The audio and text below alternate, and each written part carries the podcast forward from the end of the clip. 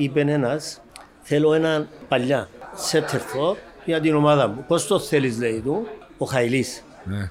Που ασχολείται λίγο έτσι με μια εταιρεία στην Αγγλία. Και λέει του, θέλω το ψηλό, γρήγορο, τεχνίτη και αποτελεσματικό.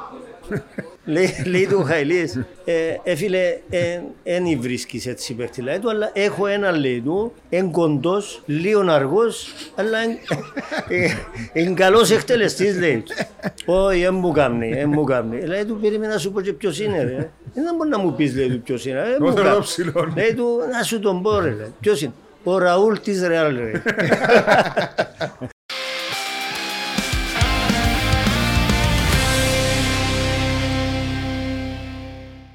Και ήταν πας στα εισιτήρια στο Τσίριο. Αλλά ήταν ελίστας, δηλαδή πιάνε δουλεύκε και που τελειώναν τα εισιτήρια έρχονταν και κάθετον και βλέπανε την μάπα. Και ήμουν μέσα στο ίδιο μπόλπο, ήμουν, ε, ήμουν τσίγια και δεκαπέντε χρόνια πήγα πρώην ομάδα. Μπόλπο ήμουν και εγώ, πιθανόν να ήμουν και τον πρώτο μπόλπο μέσα στο Γασιπί. Το εξήντα οκτώ εξήντα εννιά νομίζω που ήταν ο τελικός κυπέλλου Αποέλ Ομόνια. Ενίκησε το Αποέλ με ένα φανταστικό γκολ του Λεωνίδα. Τότε ήμουν το μοναδικό μπόλποϊ του αγώνα. Ναι. Ναι, διότι...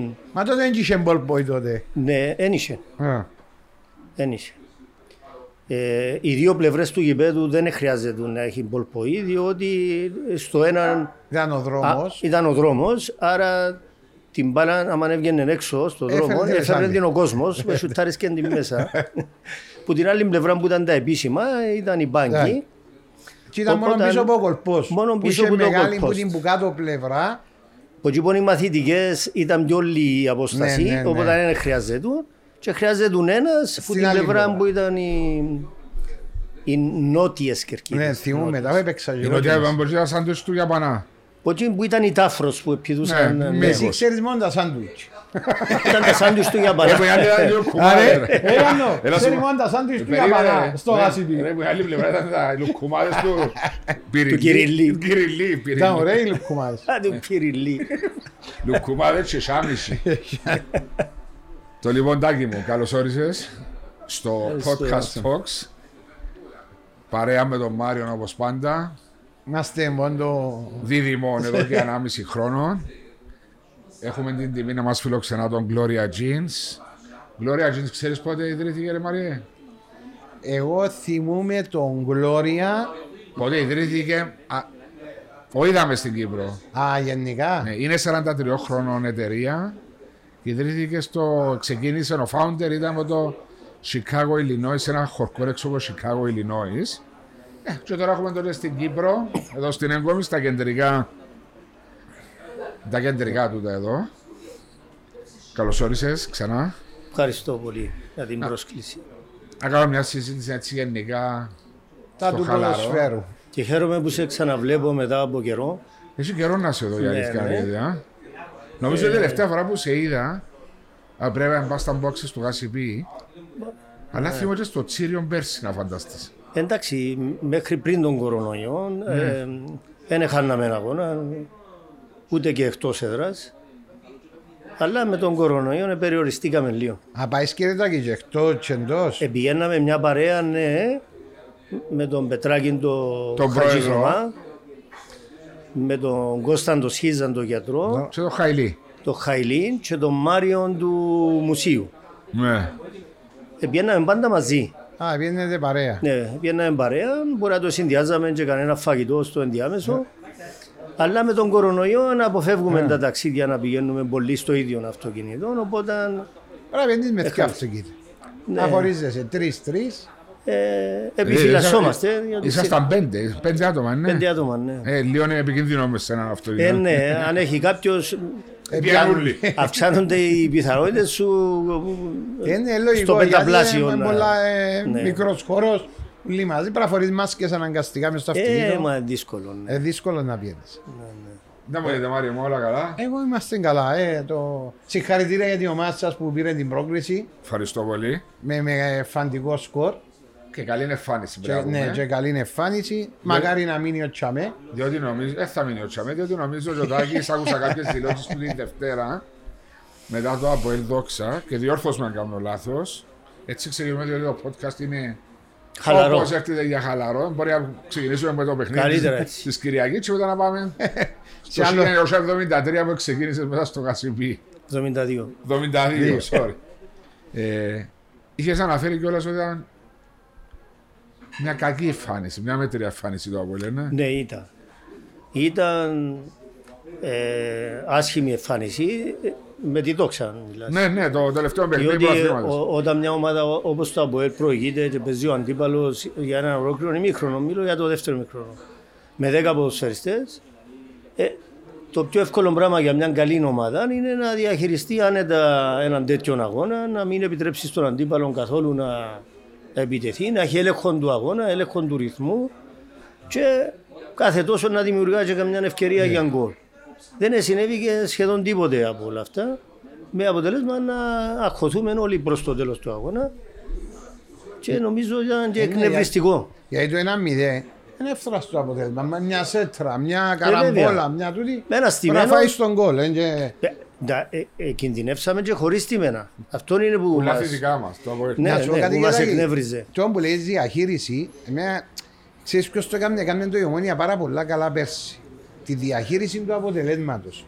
Είναι πολύ σημαντικό οι ομάδες που κάνουν πρωταθλητισμό πώς να διαχειριστούν ένα αποτέλεσμα κατά τη διάρκεια του αγώνα. Που παίζει σημαντικό ρόλο γιατί μπορεί να μην είσαι καλός, αλλά η διαχείριση που να κάνεις να μην επεβεί στην αιστεία σου και να έχεις προβλήματα. Ε, η Ομόνια, επειδή μίλησες για την Ομόνια, ε, τουλάχιστον πέρσι, και φέτος εφαρμόζει το, παίζει τέσσερα τέσσερα δύο. Οι δύο κεντρικοί χαφ, πάντα ε, οι τοποθετήσεις τους μέσα στο γήπεδο ε, έχουν άμεση σχέση μεταξύ τους. Δηλαδή δεν χάνονται ο ένας με τον άλλο. Και ταυτόχρονα όταν αμήνεται, οι δύο κεντρικοί κυνηγοί, όποιοι θέλει ας είναι, πάνε πίσω από την μπάλα. Πάνε. Δηλαδή αυτό που κάνει η Ατλέτικο Μαδρίτης, που ναι, μπράβο, το... κα... παίζουν πάντα πίσω από την μπάλα και έτσι στενεύουν οι χώροι. Κόμπα. Βολεύκονται και οι δύο κεντρικοί χάφτης που δεν είναι και οι πιο γρήγοροι παίχτες. Για να δι... καλύπτουν αποστάσεις. Ναι, διότι χρειάζεται να καλύψουν αποστάσεις. Και βολεύκονται και οι αμυντικοί της από τη στενότητα των χώρων. Και είναι εύκολο να επέμβουν. Ε, ήσουν προοδοί και ξέρεις ότι στο τέσσερα τέσσερα δύο οι πιο σημαντικοί παίχτες είναι ο κεντρικός άξονας. Οι δύο ιστόπερ, τα δύο αμυντικά χάφτς και οι επιθετικοί. Πόσο είναι να κρατήσουν κοντά τις γραμμές τους.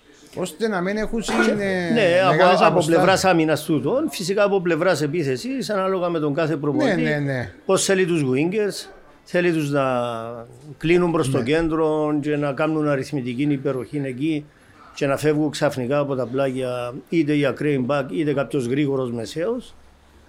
Ή αν τους θέλει καθαρά wingers, έτσι να γίνεται το overlapping με τους ακραίους. Εξαρτάται από τη φιλοσοφία. Η Ομόνια πέρσι που ήταν μια. Πολλά καλή ομάδα και επειδή την εμελέτησα, ήθελαν και τους δύο wingers, Τιάνγκο από τη μια πλευρά, yeah. Μποτεάγκα από την άλλη yeah. ή κάποιος άλλος. Εκλείναν προς το κέντρο, έκαναν τέσσερις παίχτες μαζί με τα δύο κεντρικά χαφ, έκαναν έξι παίχτες μαζί με τους δύο σέντερφορ yeah. και επειδή είναι καλοί χειριστές της μπάλας όλοι, ξαφνικά κάποιος έφευγε από τα πλάγια, yeah. αυτός yeah. ήταν ο τρόπος που έζησε η ομάδα. Πάντως εδώ που είπατε, αλλάσα στον Ατσιάμπο στην κουβέντα με το... Και τον που είπε Στάκη το, για το ΑΠΟΕΛ το ένα μηδέν που προηγήθηκε σχετικά νωρίς με την επανάληψη, θύμισε μου και λίγο το παιχνίδι με μπακ στις αρχές του προαθλήματος που πάλι έμεινε η ΠΑΕΚ πολλά νωρίς με δέκα παίχτες και δυσκολεύτηκε πάρα πολλά το ΑΠΟΕΛ αν θυμάσαι το παιχνίδι να δημιουργήσει και έφτανε το κόρ στο τέλος το εβδομήντα πέντε ογδόντα και φαγιά του Σόουζα δεν κάνω λάθος. Ναι. Ενώ σε αυτό το παιχνίδι κατάφερε σχετικά νωρίς το πενήντα πέντε να προηγηθεί και όμως υπήρχε τούτη η νευρικότητα, η ανησυχία. Α, υπήρχε, ας σου πω βάζω. Στη διαχείριση. Α, μπορεί να το πεις σαν δικαιολογία, αλλά περισσότερο σαν αιτιολογία, αντιδικαιολογία. Ναι. Διότι η δικαιολογία έχει έναν ελαφρυντικό μέσα. Ο λόγος είναι γιατί θέλουν οπωσδήποτε το αποτέλεσμα, δεν έχουν άλλον περιθώριο. Ακριβώς. Χάνεις έναν αγώνα, χάνεις και τους στόχους σου.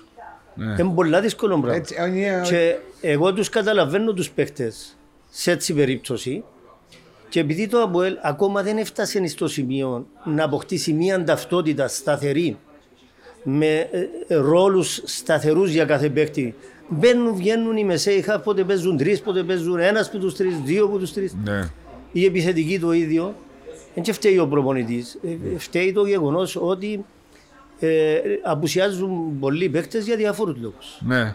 Και αυτή τη στιγμή, παρά την μεγάλη νίκη και το εφαντικό αποτέλεσμα, όπως είπε ο Μάριος, ε, ψες, ναι. εγώ ανησυχώ γιατί είδα ότι αυτή τη στιγμή έχει τέσσερις παίκτες που απουσιάζουν με μυϊκούς τραυματισμούς.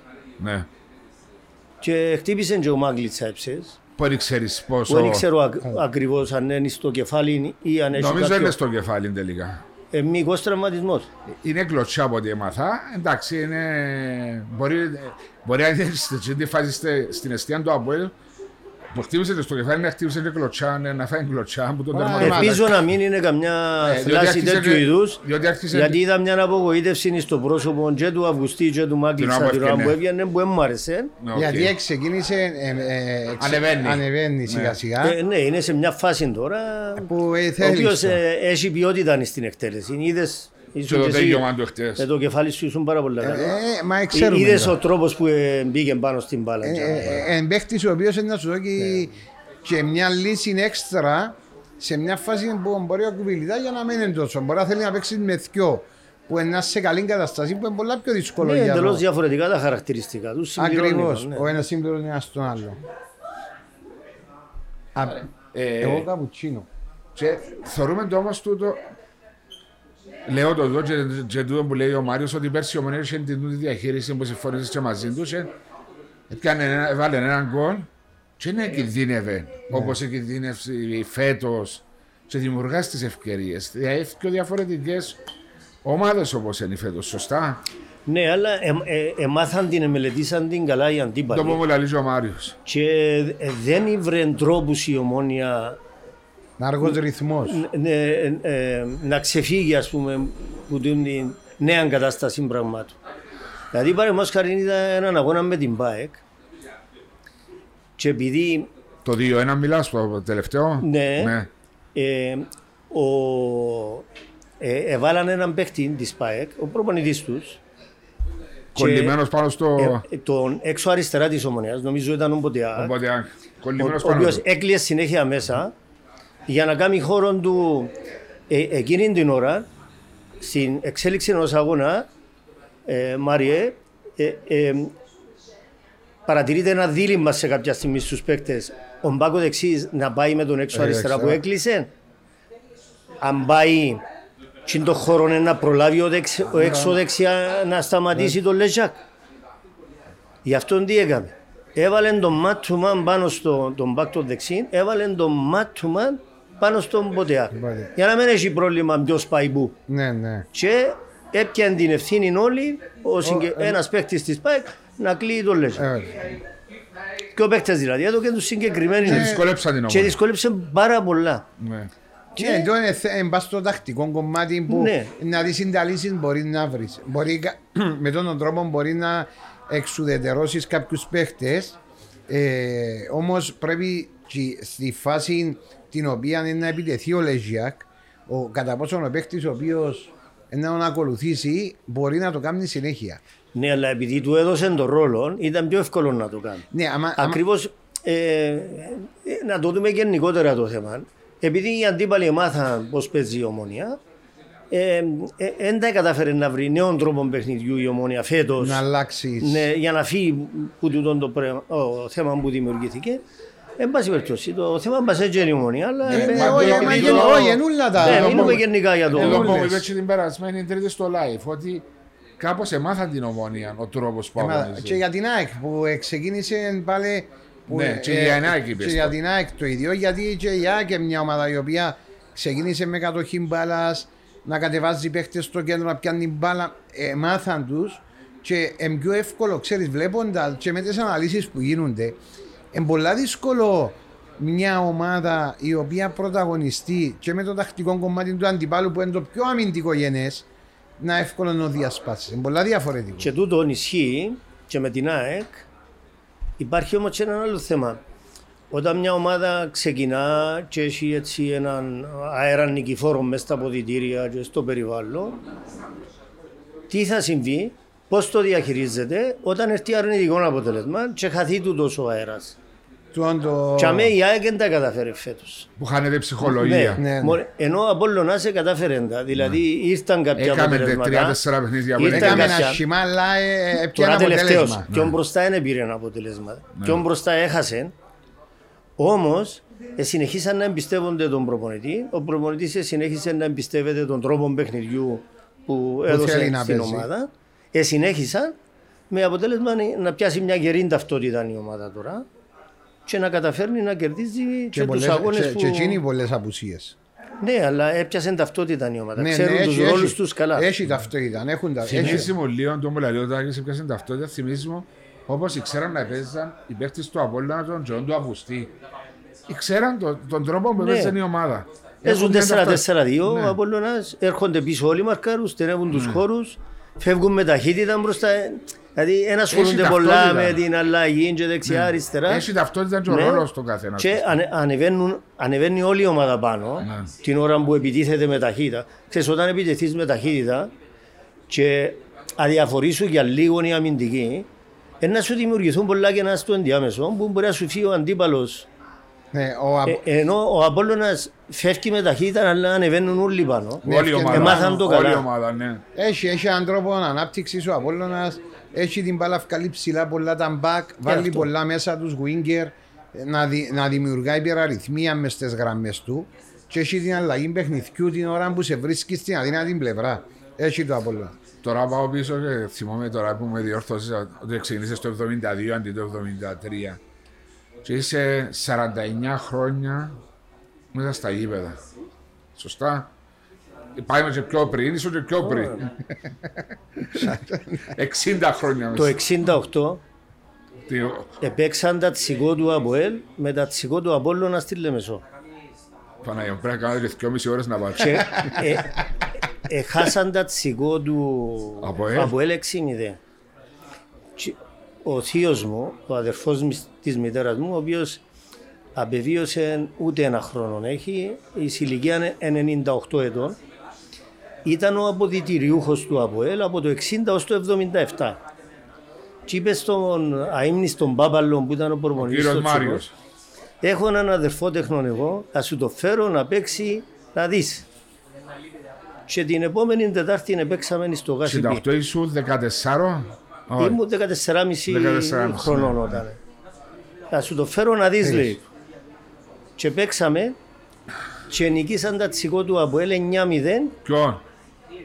Το τσικό του Απόλλωνα. Πάρε το Απόλλωνα παίξαμε. Παίξαμε με τον Απόλλωνα και ανταποδώσαν τη φιλοξενία. Και χωρίς να είχα κάνει καμιά προπονησή, έβαλα πέντε γκολ. Ναι, στο εννιά μηδέν. Εντάξει με τους μικρούς ξέρεις, άμα είσαι καλός, εύκολα. Ναι, εύκολο. Και τότε ήταν... Ήσουν ναι. Τεχνίτης, δεν ξέρεις μάπα. Ναι, ήταν το όπλο μου. Ναι. Διότι δεν είχες ύψος, αλλά είχες τρομερή τεχνική με το αριστερό το πόδι. Και περιαυτολογούμενα, αλλά mm. ήμουν πολύ καλός στον αέρα. Ήσου. Σχεδόν ανίκητος στον αέρα. Ήσουν, είχε timing. Ναι, όλοι, και άλμα. Αστικότητα. Έβαλε μας, ο... μιλούμε για πολλούς αείμνηστους, αλλά τι να κάνουμε. Ε, έτσι είναι, είναι. Ο αείμνηστος, ο, ο Πάνος Μαρκοβίτς, στον μπάσκετπολ, το παλιό το Γασιπί και τρέχαμε και πηδούσαμε κεφάλι στο έναν καλάθι και τρέχαμε και πηδούσαμε κεφάλι και στο άλλον καλάθι. Ήταν η γυμναστική του κυρίου ε, Πάνου Μαρκοβίτς. Όχι, η προθέρμανση. Και εγώ ήμουν ένας από τους παίκτες που χτύπαν το νετ με το κεφάλι. Το νετ του εις μπασκέτας. Από τους δυο-τρεις παίκτες που χτυπούσαν το νετ με το κεφάλι. Το θέμα είναι κάποτε λαλούμε ο ψηλός. Στο ποδόσφαιρο είναι ο αρκτικός και το timing. Το πιο σημαντικό είναι το timing. Όταν πάρεις το χώρο, ήσουν καλός στο κεφάλι, θυμούμαι σε. Ήμουν στο timing που μου κάνει. Δηλαδή την ώρα που να πεταχτώ... Όταν πιάσεις το χώρο, είναι δύσκολο για τον αντίπαλο. Εγώ πολλές φορές που βλέπω μια παλιά ψηλή και κατευθύνεται, πριν να πηδήσουν οι παίχτες, καταλάβω ποιος είναι να κάνει το κεφάλι. Ναι, μην τοποθέτηση. Που την γλώσσα του σώματος. Αντιλαμβάνεσαι το. Διότι έπαιξες και μπάλα, αλλά και παρακολουθάς μπάλα. Πολύ σημαντικό. Και εγώ που έπαιξα μπάλα επαγγελματικά, αλλά έπαιζα στο σχολείο μου. Καταλάβω πού να πάει μπάλα και ποιος να γίνει επικίνδυνος και θα γίνει επικίνδυνος λόγω εμπειρίας τόσα χρόνια που παρακολουθούμε. Σίγουρα μετρά. Εντάξει, ήταν και προβοητής ο κύριος Στάκης. Βέβαια, και προπονητής, και δελτα σήμα του ΑΠΟΕΛ, και εκπρόσωπος τύπους του ΑΠΟΕΛ, και ποδοσφαιριστής. Νομίζω ότι ο Τζάκης έκοψα τον αντίπαλο. Εγώ Μιτσί ήταν προπονητής, αλλά θυμούμαι σε ποια ομάδα. Έθιμο. Έτσι έκαμε πολλά χρόνια προπονητής. Όχι, έκαμε πάρα πολλά. Έκαμε, έκαμε, έκαμε. Ναι. Ήμουν για δεκαεπτά χρόνια κάθε χρόνο προπονητής κάπου. ενενήντα δύο ενενήντα τρία στο ΑΠΟΕΛ. Όχι. ενενήντα δύο ενενήντα τρία ήμουν προπονητής στην Ομόνια Ναραδίπου. Ναι. Και τρεις αγώνες πριν το τέλος εξασφαλίσαμε το πρωτάθλημα. Και ε, ε, ε, ε, τηλεφωνήσα μου από το ΑΠΟΕΛ. Τηλεφωνήσα μου ο Παπα Γιάννης, ο γιος του Σολή του Χατζαντρονίου. Ήταν στο Συμβούλιο. Ναι. Και εγώ δεν τον ήξερα με το επίθετο του και είπε μου, ε, ε, μάλιστα στο σπίτι μου τηλεφωνήσα, δεν είχαμε κινητό. Και λέει μου ο Παπα Γιάννης μιλά και εγώ εντράπηκα του πω ποιος Παπα Γιάννης και λέω του ναι. Και λέει μου θέλησε ο πρόεδρος. Και είπα του... Δώσ' μου το. Ε, που μέσα μου έλα ποιος πρόεδρος. Και πιάσα το τηλέφωνο, ε, ε, ε, μπήκε στο τηλέφωνο ο, ο Μιχαλάκης ο Ιωαννίδης ναι. Και λέει μου έλα τα εκεί. Ο Μιχαλάκης. Λέει, λέει μου ο Μιχαλάκης είμαι ο Ιωαννίδης. Δεν ήξερα ποιος είναι. Δεν ήξερε. Όχι, εγώ ήμουν προπονητής στο Μόνια Ραδί που ήταν ο, ο Κύκος ο Φωτιάδης πρόεδρος του ΑΠΟΕΛ πριν λίγο καιρό. Έφυγε και μπήκε ο Μιχαλάκης ο Ιωαννίδης που ήταν. Αλλά εγώ δεν παρακολουθούν από ναι, κοντά ναι. την κατάσταση. Ε, ακόμα δεν είχα καταλάβει ποιος ήταν. Και λέει μου, ε, δέχεσαι την πρόκληση, λέει μου. Λέω του, τι πρόκληση. Να αναλάβεις την ομάδα. Λέει μου, εσκιώξαμε το κμόχ, λέει μου. Α, είπες σου και το όνομα. Εσκιώξαμε το κμόχ. Και αμέκαμε κλικ. Και αμέκαμε κλικ. Διότι μπορούσε να σου πει, εσκιώξαμε τον προπονητζέλα. Να το πεις ναι, και δεν ξέρεις σε ποια ομάδα να πάει. Και σε κάποια στιγμή είσαι να... Να ρωτήσεις. Να πει ο γιος Τσάκης, έκλεισας η ομάδα, αλλά πια μπορεί να ήξερε. Όχι, δεν μπορούσα να κλείσω, διότι μου... Να το ολοκληρώσω το θέμα, γιατί έχει ενδιαφέρον. Είπε μου ότι... να έρθεις να αναλάβεις το ΑΠΟΕΛ για ένα-δύο μήνες. Ε, είσαι τους αγώνες κυπέλλου, διπλούς αγώνες με τη Σαλαμίνα και ύστερα ανεπερνούσαμε τελικό. Ήταν semi-finals. Και είσαι και ένα-δύο αγώνες πρωταθλήματος. Ε, λέω του, μα είμαι στην Ομόνια Ναραδίπου, δεν μπορώ, πρέπει να... Ε, η Ομόνια Ναραδίπου στην αρχή είναι δεχετούν, ύστερα δέχτηκε για κανένα-δυο μήνες. Αλλά ήταν μετά, πήγαν καλά τα πράγματα, αποκλείσαμε τη Σαλαμίνα με πολλά καλά παιχνίδια, παίξαμε τελικό με τον Απόλλωνα, κερδίσαμε τέσσερα ένα. Στο Γασιζί. Το, ναι, στο Γασιζί. Ε, ενικήσαμε τέσσερα ένα. Το... Ναι, με τον με τον yeah. Κόκιτσε. Το, ήταν το, το, ο τελευταίος αγώνας ναι. του Κόκιτσε. Και το Απόλλωνα ήθελε να μείνω προπονητής ναι. για την επόμενη περίοδο. Η, με την Αραδί που δεν είχα συμφωνήσει, αλλά ήταν δεδομένο ότι ήταν να μείνω, αφού πήραμε το πρωτάθλημα με έξι οκτώ βαθμούς διαφορά. Ήταν δύο οι βαθμοί τότε. Ναι, ναι, ναι. Ήταν δεδομένο ότι ήταν να μείνω. Και επειδή ο πρόεδρος της Αραδίπου ήθελε να διαπραγματευτεί μετά από ελ. Ποιος ο Βαγγελίδης. Ανδρέας Βαγγελίδης. Είδες που θυμούμε το όνομα, να. Είναι ο πατέρας του Δημάρχου τώρα της Αραδίπου. Όταν λέω Ομόνια Αραδίπου θυμούμε τον Ανδρέα Βαγγελίδη. Τι έκανα εγώ. Επήγαμε.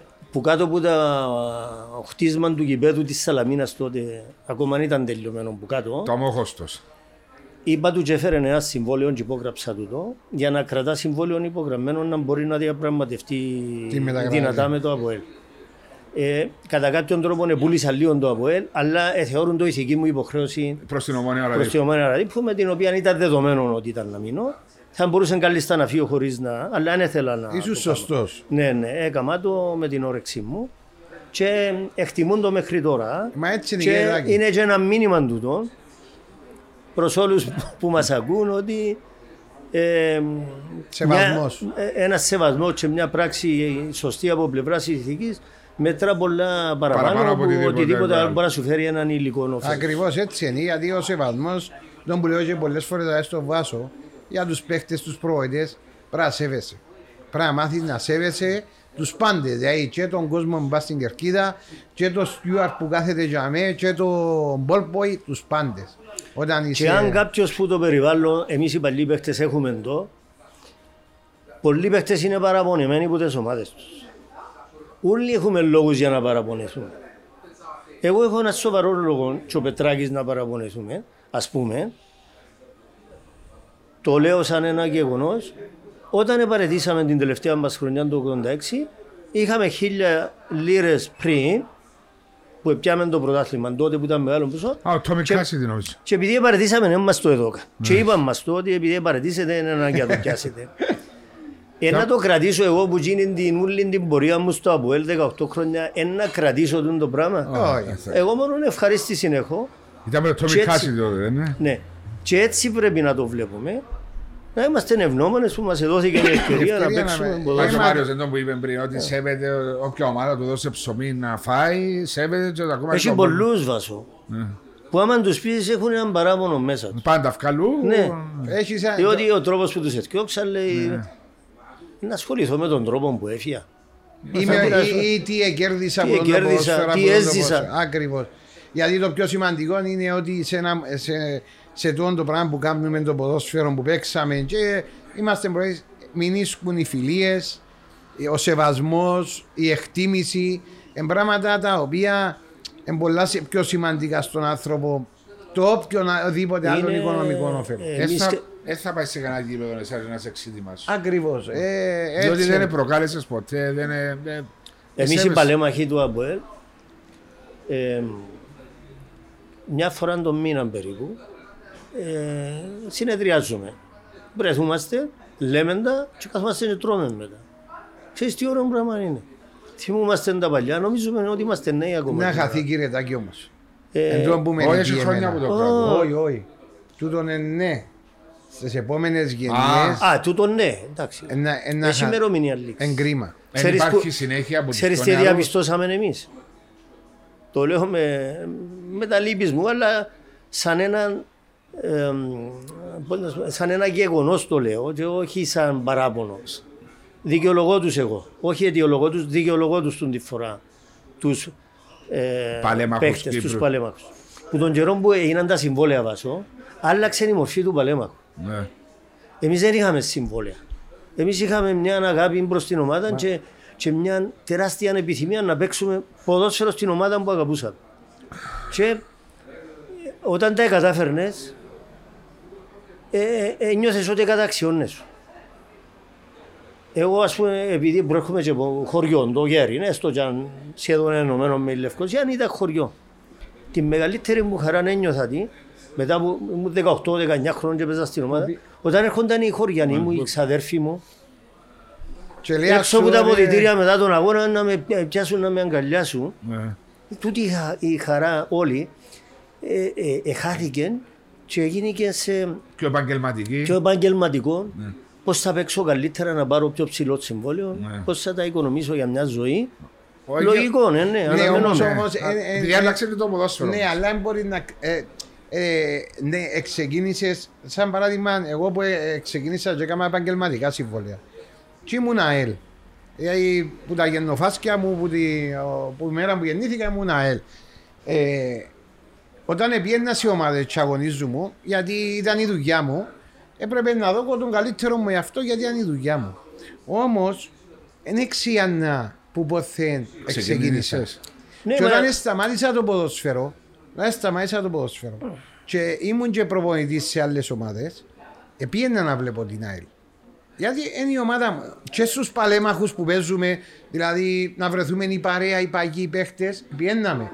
Εγώ λέω ότι ναι, μπορεί να είναι επαγγελματικό, ο Κυπρέος όμως πρέπει να ξέρει πότε ξεκίνησε και σε μια φάση είναι τα συμβόλαια. Υπάρχει Μαρία, αλλά όχι σε μεγάλο βαθμό.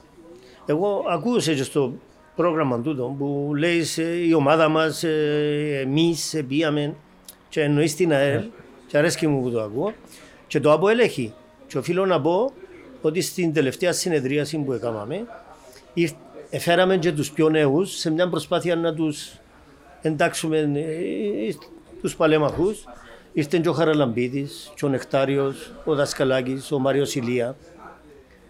παιδιά που είμαι σίγουρος ότι θέλουν το ναι. και αισθάνονται από ελίστες, ανεξάρτητα ο καθένας αν είναι προπονητής τώρα, ναι, ναι, ναι. αν έπαιξε ένα λάγια, αν τώρα είναι προπονητές και κοντράρονται τα πράγματα.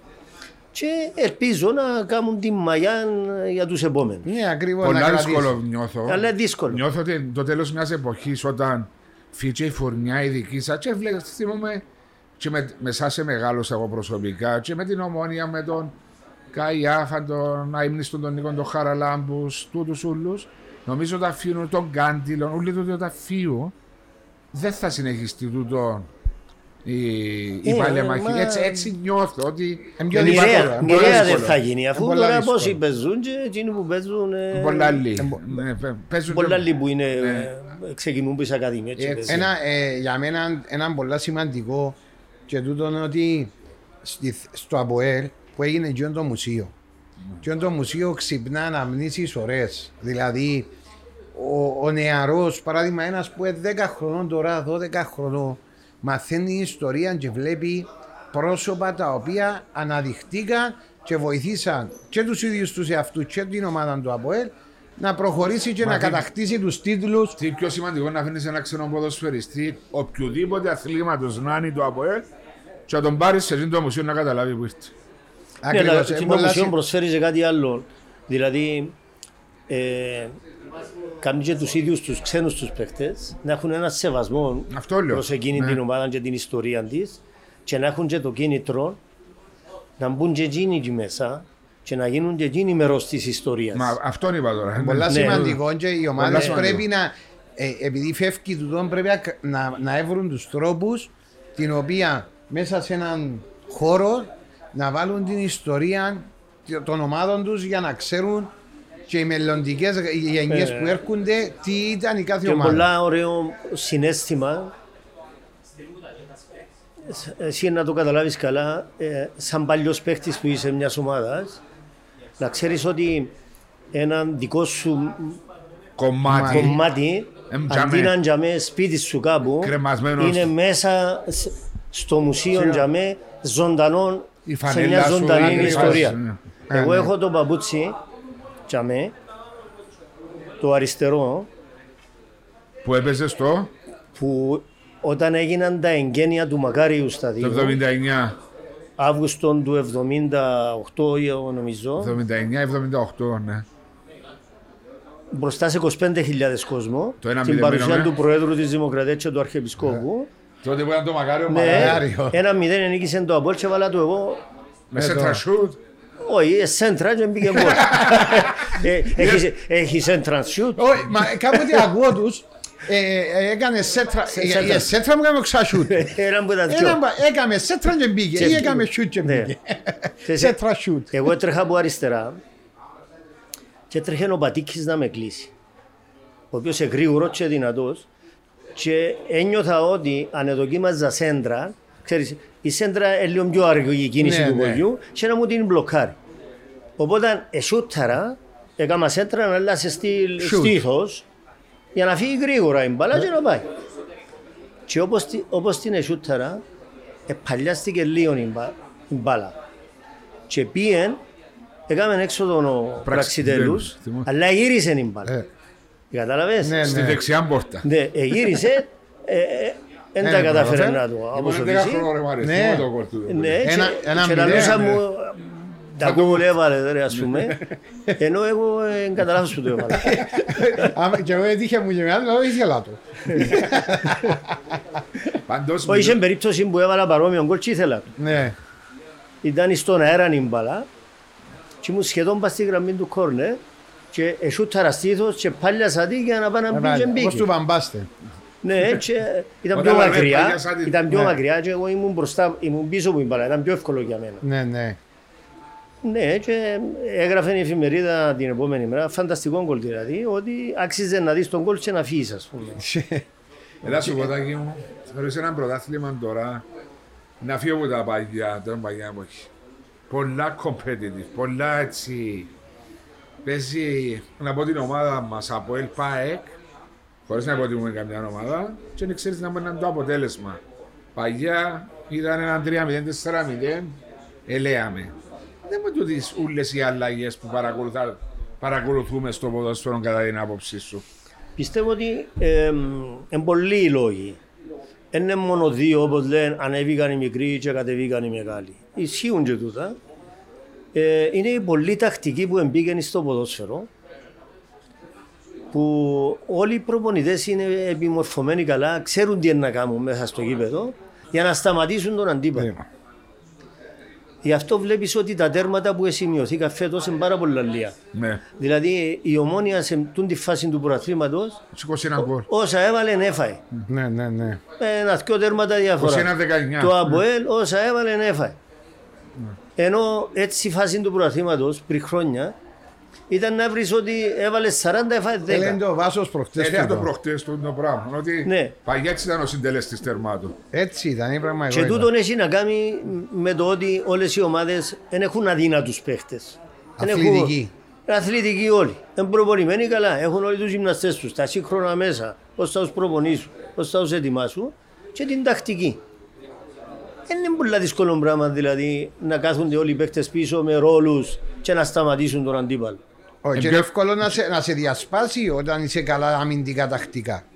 Ε, δεν είναι εύκολο. Ε, δεν είναι εύκολο, εύκολο να παίξεις. Ναι, να ναι και όταν έρχεται, έρχεται και το άλλο που λέει ότι όταν οι μικροί έχουν την τακτική, την αμυντική, τη σωστή, θκευασμένη, μελετημένη σε κάθε παιχνίδι, έρχεται και λέει ότι και η ποιότητα των μεγάλων ομάδων ατομικά σε κάποιους παίχτες, είναι οι παίχτες οι οποίοι κάνουν τη διαφορά, την τεράστια ε, αυτός είναι ένας άλλος λόγος. Ναι.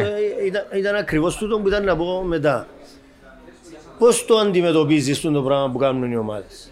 Το αντιμετωπίζεις σε κάποια φάση με την ποιότητα σου σαν, που έχεις την ναι. ατομική, σκοράρεις και αλλάζει, ναι. αλλάζει το σκηνικό.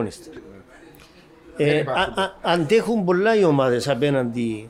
Δεν υπάρχουν όμως πλέον οι ποιοτικοί ποδοσφαιριστές που ήταν ένας Αίλτον, που ήταν ένας Μαντούγκα, που ήταν ένας Κετσπάγια, που ήταν ένας Κυκλάντζε, που ήταν ένας Σάβιος. Ναι, υστερούμε σε αυτόν τον τομέα. Χαθήκα. Ναι, δη, δηλαδή προσπαθούμε να δούμε κάποιος τέτοιο να κάνει τα βασικά για να πούμε ότι είναι καλός. Ναι. Ναι, ναι, ενώ ναι. παλιά θέλαμε κάτι παραπάνω. Περιμέναμε ο Κόκκιτς να κρυφτεί. Ναι, ας πούμε... Και να μην μου πει κανένας ότι άλλαξε, ο, ο Κόκκης τώρα αν ήταν, δεν ήταν να τα καταφέρει, ας πούμε.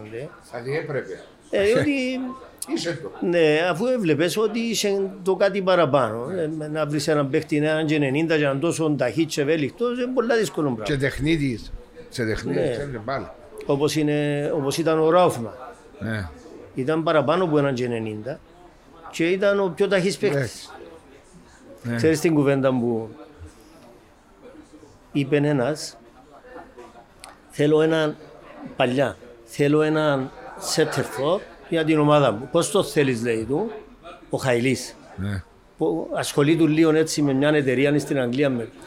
Και λέει του, θέλω το ψηλό, γρήγορο και τεχνίτη και αποτελεσματικό. λέει, λέει του Χαϊλής. Ε, φίλε, δεν βρίσκεις έτσι παίχτη λέει του, αλλά έχω ένα λέει του, εν κοντός, λίγο αργός, αλλά εν καλός εκτελεστής λέει του. Όχι, εν μου κάνει, εν μου κάνει. Λέει του, περίμενα να σου πω και ποιος είναι ρε. Δεν μπορεί να μου πεις λέει του ποιος είναι. Λέει του, να σου τον πω ρε, ποιος είναι. Ο Ραούλ της Ρεάλ ρε. Δεν ήταν τόσο ψηλό, ούτε ταχύς, ήταν λίγο αργός μάλλον. Ναι, ήταν τεχνίδι, αλλά όμως... Είναι η βραμμαϊκό ήταν τότε. Δεν μου κάνει αμέσως, ο άλλος δεν μου κάνει, δεν είναι ψηλό. Πάντως είναι... Και κάποιος για το πρωτάθλημα μας τούτον πάω πίσω στο ερωτήμα που κάνω, τούτον που πάει στο ύπεδο και δεν ξέρεις, έχουμε έξι παιχνίδια ας πούμε την... Το Σαββατοκυριακό πέντε με την αναβολή. ΑΕΚ Άρης, δεν ξέρεις. Παλιά να ήταν ένα κλόνιδο φαβορήν η ΑΕΚ. Εντάξει, τώρα αλλάξαν τα δεδομένα. Πάθος Ανόρθωση, δεν ξέρεις. ΑΕΛ ΑΠΟΕΛ, δεν ξέρεις. Ακόμα και το μόνη Άχνα, έτσι κάνει κάποιος. Να σου πει εσύουρο. Εσύουρο. Είναι πάντα με το ερωτηματικό. Είναι πάντα όλα τα παιχνίδια, έχουν μια λίγη ερωτηματική. Οι παίχτες που παίζουν στην Άχνα, είναι όλοι έμπειροι. που έπαιξαν ποδόσφαιρο σε ψηλό επίπεδο ή παραπάνω, καλά ταλέντα, δεν είναι τυχαία δηλαδή. Ή το ότι ο Άρης. Μα ο Άρης είναι και ξαφνικά ο Άρης με τον προϋπολογισμό που είχε πέρσι και πρόπερσι ήρθε τώρα και διεκδικά και τα χάνει. Ένας άλλος προϋπολογισμός. Τι έκπληξη είναι, δηλαδή όταν έχει συμβόλαια πιο ψηλά που πολλές ομάδες, συγγνώμη είναι έκπληξη, είναι το αναμενόμενο που γίνεται. Το αναμενόμενο, γιατί έφερε το κάτι παραπάνω, έφερε το κάτι που εγκοντά στις ομάδες που πρωταγωνιστούν. Και αμένει να δεις τη διαφορά στα budgets, αν είναι, λέω ένα παράδειγμα που το έναν εκατομμύριο να πάει στα τέσσερα πέντε εκατομμύρια και μπορεί να με δεις τη διαφορά που τα δέκα να πάει μια ομάδα στα δεκατέσσερα, σωστά Τάκη? Εντάξει, δεν ήταν και εύκολο το έργο δουλειά σου να πούμε ότι... Συμφωνώ έκανα, μαζί σου. Ναι. Διότι που το μηδέν να ξεκινάς ναι. έστω και με καλούς παιχτές ναι, και αλλά... να τους κερδίσεις την εμπιστοσύνη. Να... Και ήταν παίχτες οι οποίοι έπαιξαν ναι. σε προηγμένα προαθλήματα. Ε, και δεν ήταν τόσο εύκολο για έναν παιδί που την Κύπρο που ένιξε και την τρομερή εμπειρία σαν προπονητής. Ναι. Και εγώ παραδέχομαι ότι έκαμε καλή δουλειά. Πολλά καλή δουλειά. Εγώ, ε, καλή δουλειά. εγώ κύριε Τάκη έφαλα τον Άρη πριν ξεκινήσει το πρωτάθλημα. Μέσα σε την... Έβλεπες τον. Έβλεπες τον γιατί... Επειδή ξέρω ότι ο Γιάσος είναι δουλευταράς, ο Γιάσος είναι να δουλέψει ο μάνα του. Ήταν και τα γενέθλια του χτες, α? Ναι, ήταν και τα γενέθλια του. Και δέρατε το. Και δέραμε, είναι μόνο να κάνουμε. Είναι του ογδόντα ο Γιάσος. Ναι. Είναι του ογδόντα. Εμένα είναι αύριο. Ήταν παίχτης μου ο Γιάσος. Ξέρω τα γενέθλια σου αύριο, να ζήσεις πάντα. Ευχαριστώ. Έφτασε κάσου αύριο. Στη Σαλαμίνα. Ναι. Ξέρεις ήταν που έγινε κάποτε με τον Γιάσο. Ήμουν προβε στη Σαλαμίνα και παίζαμε δεύτερη κατηγορία. Και κληρωθήκαμε με το Αποέλ Κύπελλος, μονοί αγωνές, στο Γασιπί, το καινούριο. Μα το μηδέν ένα. Ναι. Και έπαιζαν και ο Κόκιτς, ο Χαραλαμπίδης. Και λέω του Λιάσου του Λουκά, είχα αγοράσει εγώ έναν παντελόνι τζιν, πολλά ακριβό. Επήρα το σπίτι μου, μετά, ύστερα από δεκαπέντε μέρες που αποφάσισα να το, είδα ότι κάτω ήταν λίγο σαν καμπανούδα. Και σου άρεσε. Ξέρεις, επειδή ήταν μακρύ δεν το καταλαβαίνω ναι, αν που το αγόρασα. Και μου άρεσε. Και τρεπούμουν να το πάρω πίσω. Περάσαν οι μέρες. Και λέω του Λιάσου του Λουκά, τι νούμερο φορείς παντελόνι? Είπε μου το ήταν ακριβώς το νούμερο G. Λέω του, κοίταξε, έχω μια προέστηση ότι να βάλεις γκολ σήμερα. Αν το βάλεις που τα καλά, τον G είναι δικό σου. Αλλά καμπάνα. Εγώ στενήνι ρε. Καμπανούδα ήταν, όχι καμπάνα. Έσυρε έναν πύραυλο του Μορφή που αριστερά, πλάγια, έξω από την περιοχή και κάτσε το μες στο μακρινό το γάμο. Έλειωσε ο αγώνας, πήρε τον τζιν. Έμα κύριε Τάκη, βάλε μας τώρα, κάνεις του μιαν κανονιά και φάνε το Μορφής πάλι. Πάλι και όσο Μορφής δεν ακόμα. Εν κρίμα. Εμάς είναι ούλα Μορφής. Ο Μορφής έκανε μια σπουδαία καριέρα σαν τον Μαφίλα. Φίλος μας ο Μορφής. Έκαμε το, αλλά πειράζει και μου πειράζει. Πειράζω πολλά τον Μορφή. Κατάλαβα. Αλλά έπρεπε να κρατήσω λίγο να αντίβαρο. Ας το κάνει Μορφή κρατούμε. Μέχρι σήμερα μιλούμε στα τηλέφωνα. Ξέρεις ο Κυπρέος μεταξύ του τότε και όταν ήμουν στο Αποέλ το πέντε, το έξι και το εφτά, τρία χρόνια έκαναμε πολύ παρέα με όλους. Δηλαδή είμαστε μια οικογένεια. Ήταν πολύ σημαντικό. Και στην Αόρθωση και στην ΑΕΛ. Δηλαδή υπερτερούσε το κυπριακό στοιχείο. Και το κυπριακό στοιχείο τούτο. Ήταν ακόμα οι τρεις ξένοι, ναι. Όχι, ήταν παραπάνω. Το πέντε. Το πέντε, το έξι ήταν παραπάνω οι ξένοι. Ήταν έξι εφτά οι ξένοι νομίζω. Εκρατούσαμε το κυπριακό στοιχείο. Το κυπριακό στοιχείο ήταν ένα πολύ ωραίο συνέστημα και εσύ έζησες το ακόμα παραπάνω από εμάς. Δηλαδή, ήταν μόνο Κυπρέοι τότε. Ε, ναι, ρε, απλώς. Εφτάσαμε και τους δύο ξένους. Έφτασε στον Πάνο Γιάννη Καμαράκη. Έφτασα τους βέβαια, φτάσαμε. Φτάσαμε. Και τον Μουρ και τον... Μακτέρμον. Έπαιξα και με τον Μουρ και τον Μακτέρμον, ναι. Το ογδόντα πέντε. Ναι, το ογδόντα πέντε ογδόντα έξι. Ναι, ο Πανουργιάτσο Καμαράκης. Και έπαιξα και με τον Έσσερ και τον Greenway. Μα πώς σήμασε ρε βάζω έτσι ρε. Ήταν ο παπάς μου στο συμβούλιο. Ο παπάς του, θα την πούμε τον την κοβέναν, τώρα που τον εσυνάφερες. Εγώ κάτι πόντο ξέρει ο πολύς ο κόσμος. Για πέντε χρόνια σπούδαζα στην Αθήνα και έπαιζα ποδόσφαιρο στο Αποέλ. Εμείνησκα στην Αθήνα δηλαδή. Και έρχομαι κάθε Σαββατοκυριακό. Σε σπούδαζες Αγγλίας, εμείς και Αθήνα. Αθήνα. Αθήνα, ναι. Και έρχομαι και έπαιζα στο Αποέλ. Έρχομαι τα Σαββατοκυριακά και πήγαινα πίσω τη Δευτέρα. Αλλά αν, αν έπαιζα το Σαββατοκυριακό με τον Ολυμπιακό, ας πούμε, και το επόμενο παιχνίδι ήταν με την Ομόνοια, Μην σκάζω την επόμενη εβδομάδα, να προπονηθώ καλά και, και να πάει, ναι. Ανάλογα με το πρόγραμμα. Και μια ημέρα εγώ πλήρωνα ενίκιον στην Αθήνα δέκα λίρες το μήνα μαζί με τον συγκάτοικο μου, ο οποίος ήταν από το Ριζοκάρπασο, ο Παντελής. Ε. Ήταν επιθεωρητής μαθηματικών ύστερα. Λέει μου σε μια στιγμή ο παπάς σου, καλά ρε Τάκη, εσύ είσαι στην Αθήνα, πάει και έρχεσαι. Στην Αθήνα που μείνεις και που πιάνεις, λέει μου. Λέω του νοικιάζω σπίτι. Νοικιάζεις και πόσα πληρώνεις. Λέω του δέκα λίρες το μήνα. Δηλαδή ένα χρόνο εκατόν είκοσι λίρες, λέει μου. Λέω του ναι. Έβαλε το χέρι του στην τσέπη του, έφκαλε και μέτρα μου δέκα λίρα. Ελείψαν τα δέκα λίρα και είχε χιλιάρικα δραχμές. Και το, το χιλιάρικα τότε ήταν περίπου δέκα λίρες. Και μέτρα μου χιλιάρικα, επήγαινε στο δώδεκα και λέει μου, να τα κάνουμε δεκαπέντε ρε. Και έκαμε τα δεκαπέντε και τα σελίδα. Πόσο χρήσου, δεκαεννιά είκοσι. Ω, ήμουν μεγαλύτερος. Αφού εγώ έγινηκα είκοσι δύο χρόνων να πάω να σπουδάσω. Επλήρωσες σου δηλαδή το... Τι χρονιά νουλή. Τι χρονιά νουλή. Τι σου είναι έτσι λαλίσιν τα ωραία. Μα τότε δέκα λίρες πρέπει να ήταν πολλά λεφτά. Όμως να σου πω κάτι. Εγώ τότε είχα καλή μεταχείριση που την ομάδα. Εις αναγνώριση της προσπάθειας που έκανα. Μα έτσι ήταν εύκολο πράγμα. Εγώ έπιανα κατά πολλούς τότε το πιο δύσκολο πανεπιστήμιο στην Ευρώπη, η νομική Αθηνών. Ναι, ναι, ήταν. Και για να πιάσεις πτυχίο, εφτά μαθήματα, όπως καθούμαστε τώρα δαμέ, εκάθομαι εγώ ο καθηγητής και εσείς οι μαθηφοιτητές, και έκανα σας ιεράν εξέταση για να σας περάσω. Όχι να κάτσεις να γράψεις και να... Προφορικά. Άλλες εποχές. Ναι.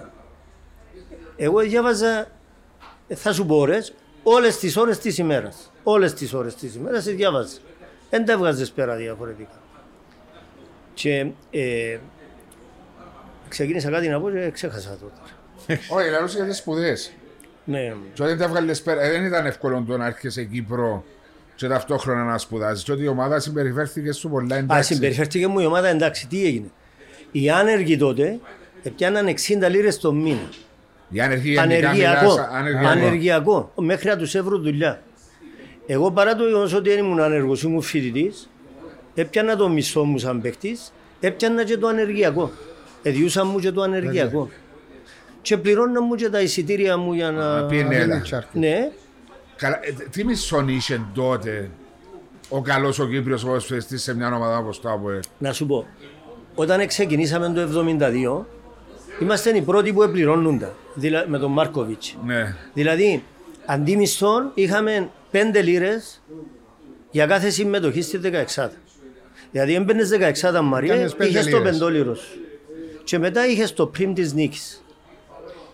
Στον πρώτο αγώνα πρωταθλήματος του εβδομήντα δύο, ήμουν βασικός εγώ, επιάσαμε έντεκα λίρες, ενικήσαμε την Αλκή.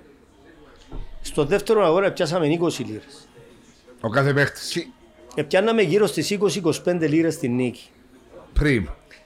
Και πιάσαμε όταν ενικήσαμε τον Ολυμπιακό τρία ένα. Έβαλα το πρώτο μου γκολ εγώ, σαν παίχτης του ΑΠΟΕΛ την ημέρα.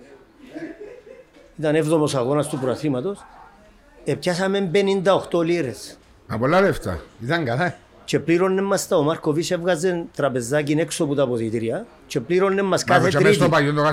Κάθε αγώνα πλήρωνε μας την τρίτη. Και ξέρεις γιατί το έκαμνε. Εμέτραν μας τα για να περνούν οι παίχτες της Ομόνοιας και του Ολυμπιακού να μας βλέπουν που πληρωνούμαστε. Ναι. Ναι, έκαμνε το Μάρκοβιτς για σκοπούς ψυχολογικούς. Τι αναλογούσε οι έντεκα λίρες με το σημερινό? Ο κυβερνητικός μισθός τότε ήταν τριάντα, σαράντα, πενήντα λίρες. Και εμείς πιάναμε εκατό λίρες με το ΑΠΟΕΛ. Ναι, ναι. Στην επόμενη χρονιά στην Αλφα Εθνική, ο μισθός ήταν σαράντα λίρες η μεγάλη τον μήνα, τριάντα δύο κάποιοι που επέζαμε και είκοσι λίρες κάποιοι που ήταν έτσι λίγο πιο συμπληρωματικοί. Και είκοσι πέντε λίρες ο πόντος. Απαναγία, μου είσαι και είκοσι πέντε λίρες για τον πόντο. Για τον κάθε πόντο. Για να καταχτάρετε τους εσείς. Και ξαφνικά, Μάριε μου, μετά την Αλφα Εθνική, που εμείναμε στην Αλφα Εθνική, Επετύχαμε έντεκα νίκες στην Ελλάδα. Η Ομόνια τον προηγούμενο χρόνο επέτυχε μια νίκη μόνο. Και πήγαμε στα μπαράτς εμείς. Πήγαμε στα μπαράτς και μείναμε. Μείναμε. Ήρθε δέκα χιλιάδες κόσμος στο αεροδρόμιο και υποδέχτηκε μας. Τα μπαράτς επέτυχαν στην Ελλάδα. Στην Ελλάδα. Πιάσαν μας στα ζενίσια τους. Θέλαν να μας φέρουν περπατητούς στη Λευκοσία, από το αεροδρόμιο Λευκοσία. Και τελικά, για να δεις πώς αλλάζουν τα πράγματα, που τους ώμους των φιλάθρων του ΑΠΟΕΛ, εγώ σε δέκα μέρες, καταγάγηκες. Ε, δεκαπέντε, ε, ε, βρέθηκα δεμένος χέρια-πόδια στην παραλία της Κερίνιας, που το πρωί στη νύχτα. Άλλαξε πλέον το θέμα εντελώς. Επήγαμε για μια πενταετία και με πενιχρά εισοδήματα ε, και σταδιακά άρχισαν να ανεβαίνουν τα εισοδήματα, με την τελευταία χρονιά που έπαιξα εγώ το ογδόντα πέντε ογδόντα έξι να ήταν η, η καλύτερη από πλευράς οικονομικά. οικονομικά ήταν ε, πολλά ήταν καλή μετά χρονιά. Μετά από μια δεκαετία, το δεκαετία μετά τον πόλεμο ξεκίνησε mm. να βρίσκεις... Μετά από μια δεκαετία δηλαδή. Ναι, αλλά τότε και οι κυπριακές ομάδες είχαν κάποιες εκλάμψεις στα ευρωπαϊκά. Θυμούμε από Ελ Τωρίνο, από Ελ Νάπολη, το έναν ένα μέσα στο Γασιπί. Έπαιξα στους αγώνες. Το Άγιαξ Ομόνια. Το Άγιαξ Ομόνια. Πότε ήταν το ογδόντα? Όχι, ήταν το εβδομήντα έξι εβδομήντα επτά τούτοι αγώνες του Λαλής. Το ΑΠΟΕΛ. Το ΑΠΟΕΛ. Ναι, όχι, το Άγιαξ Ομόνια. εβδομήντα έξι εβδομήντα επτά ήμουν να γεννηθώ. Ναι, το έναν ένα. Ναι. Και το έναν ένα με την Νάπολη. Με την Νάπολη και με την Τωρίνο. Και με την Νάπολη και την Τωρίνο και μέσα στο... Ναι, ήταν το εβδομήντα έξι εβδομήντα επτά... Ναι, και με την επομένη αποκλείσαμε τον Ηρακλή και παίξαμε η Νάπολη, θυμούμε. Ναι. Νομίζω έτσι ήταν. Ναι, δύο μηδέν τον Ηρακλή έβαλε τον Μάρκο. Έβαλε για δύο Μάρκο. Και έναν ένας στο Καφταντσόγλιο. Κοίταξε, το ΑΠΟΕΛ τότε ήταν φανταστική ομάδα. Ήταν καλή ομάδα. Η, η, η ομάδα του ΑΠΟΕΛ τότε ε, που έπαιξε αλφαεθνική. Φαντάσου να σου πω τρία ονόματα που έπαιζαν κέντρων, κορυφαία ονόματα. Ε, το, το κέντρο ήταν Στυριανούς Στεφανής Μάρκο. Ναι. Δηλαδή μιλούμε για με τρομερούς, τρομερούς παίχτες. Εντζήνια τα χρόνια κάποτε που βγάλουν οι ομάδες και στους τρεις-τέσσερις παίχτες που κάνουν... Ο Μάρκος ήταν από τον Ολυμπιακό, τον αγόρασε από τον Ολυμπιακό. Ναι, αλλά λέμε ότι πάντα η κάθε δεκαετία, κάθε το... Έχει τους παίχτες οι οποίοι ήταν τότε σαν σήμερα... Ήταν οι φουρνιές τότε, Μάρια. Ναι, είναι ναι, σαν ήταν... τώρα που φέρνεις παίχτες από άλλες ομάδες. Σαν σήμερα ε, θκεύαζα κάτι για τον Κούδα του, του ΠΑΟΚ που μιλούμε ήταν μια μεγάλη μορφή του ελληνικού ποδοσφαίρου. Εγώ έπαιξα αντίπαλος, τον ξέρω τον καλά, ναι. Εγώ δεν τον ξέρω ποδοσφαιρικά, δεν τον έζησα να το δω. Εσύ μπορείς σίγουρα παραπάνω. Και ήταν να πάει στο Ολυμπιακό μεταγραφή. Επίεν έκαμε προπονήσεις με Ολυμπιακό και δεν δέχτηκε ο πρόεδρος του ΠΑΟΚ και στράφηκε μετά. Έγινε πίσω... όλη η επανάσταση τότε στη Θεσσαλονίκη. Ναι, και θκεύαζα το σήμερα, δεν ξέρω εγώ την ιστορία. Ναι, ναι. Και μετά ξεκίνησε ο Κούδας και έβαλε, έκαμε τις χρονιές που έκαμε. Τότε ήταν μόλις ευκένες σαν ταλέντο. Εσύ πρέπει να έζησες σίγουρα. Έπαιξα αντίπαλος του δύο φορές, με τον ΠΑΟΚ στη Λευκοσία και με τον ΠΑΟΚ. Ήταν έτσι όντως. Ήταν, ε... ήταν αρχοντικός παίκτης, με κάθε τον τρέξιμο με την μπάλα, τεχνίτης, έβλεπε κήπεδο, έσκορα, έβαζε γκολ. Αλλά δεν ήταν μόνος του τότε, είχε μια καταπληκτική ομάδα. Σαράφης, Μπουερίνο. Ήταν. Επέζαν κέντρον τότε ο Τερζανίδης, ο Κούδας και ο Σαράφης. Ο Τερζανίδης ήταν το καλύτερο εξάρι στην Ελλάδα. Ο Κούδας και ο Σαράφης. Ο Σαράφης ήταν το οχτάρι που έβαζε πολλά γκολ. Δηλαδή, έχω ακουστά το όνομα. Ναι. Όταν παίξαμε με τον Πάμπαλο, χάσαμε τρία δύο, ήταν ο πρώτος αγώνας πρωταθλήματος mm. στην Αλφαεθνική.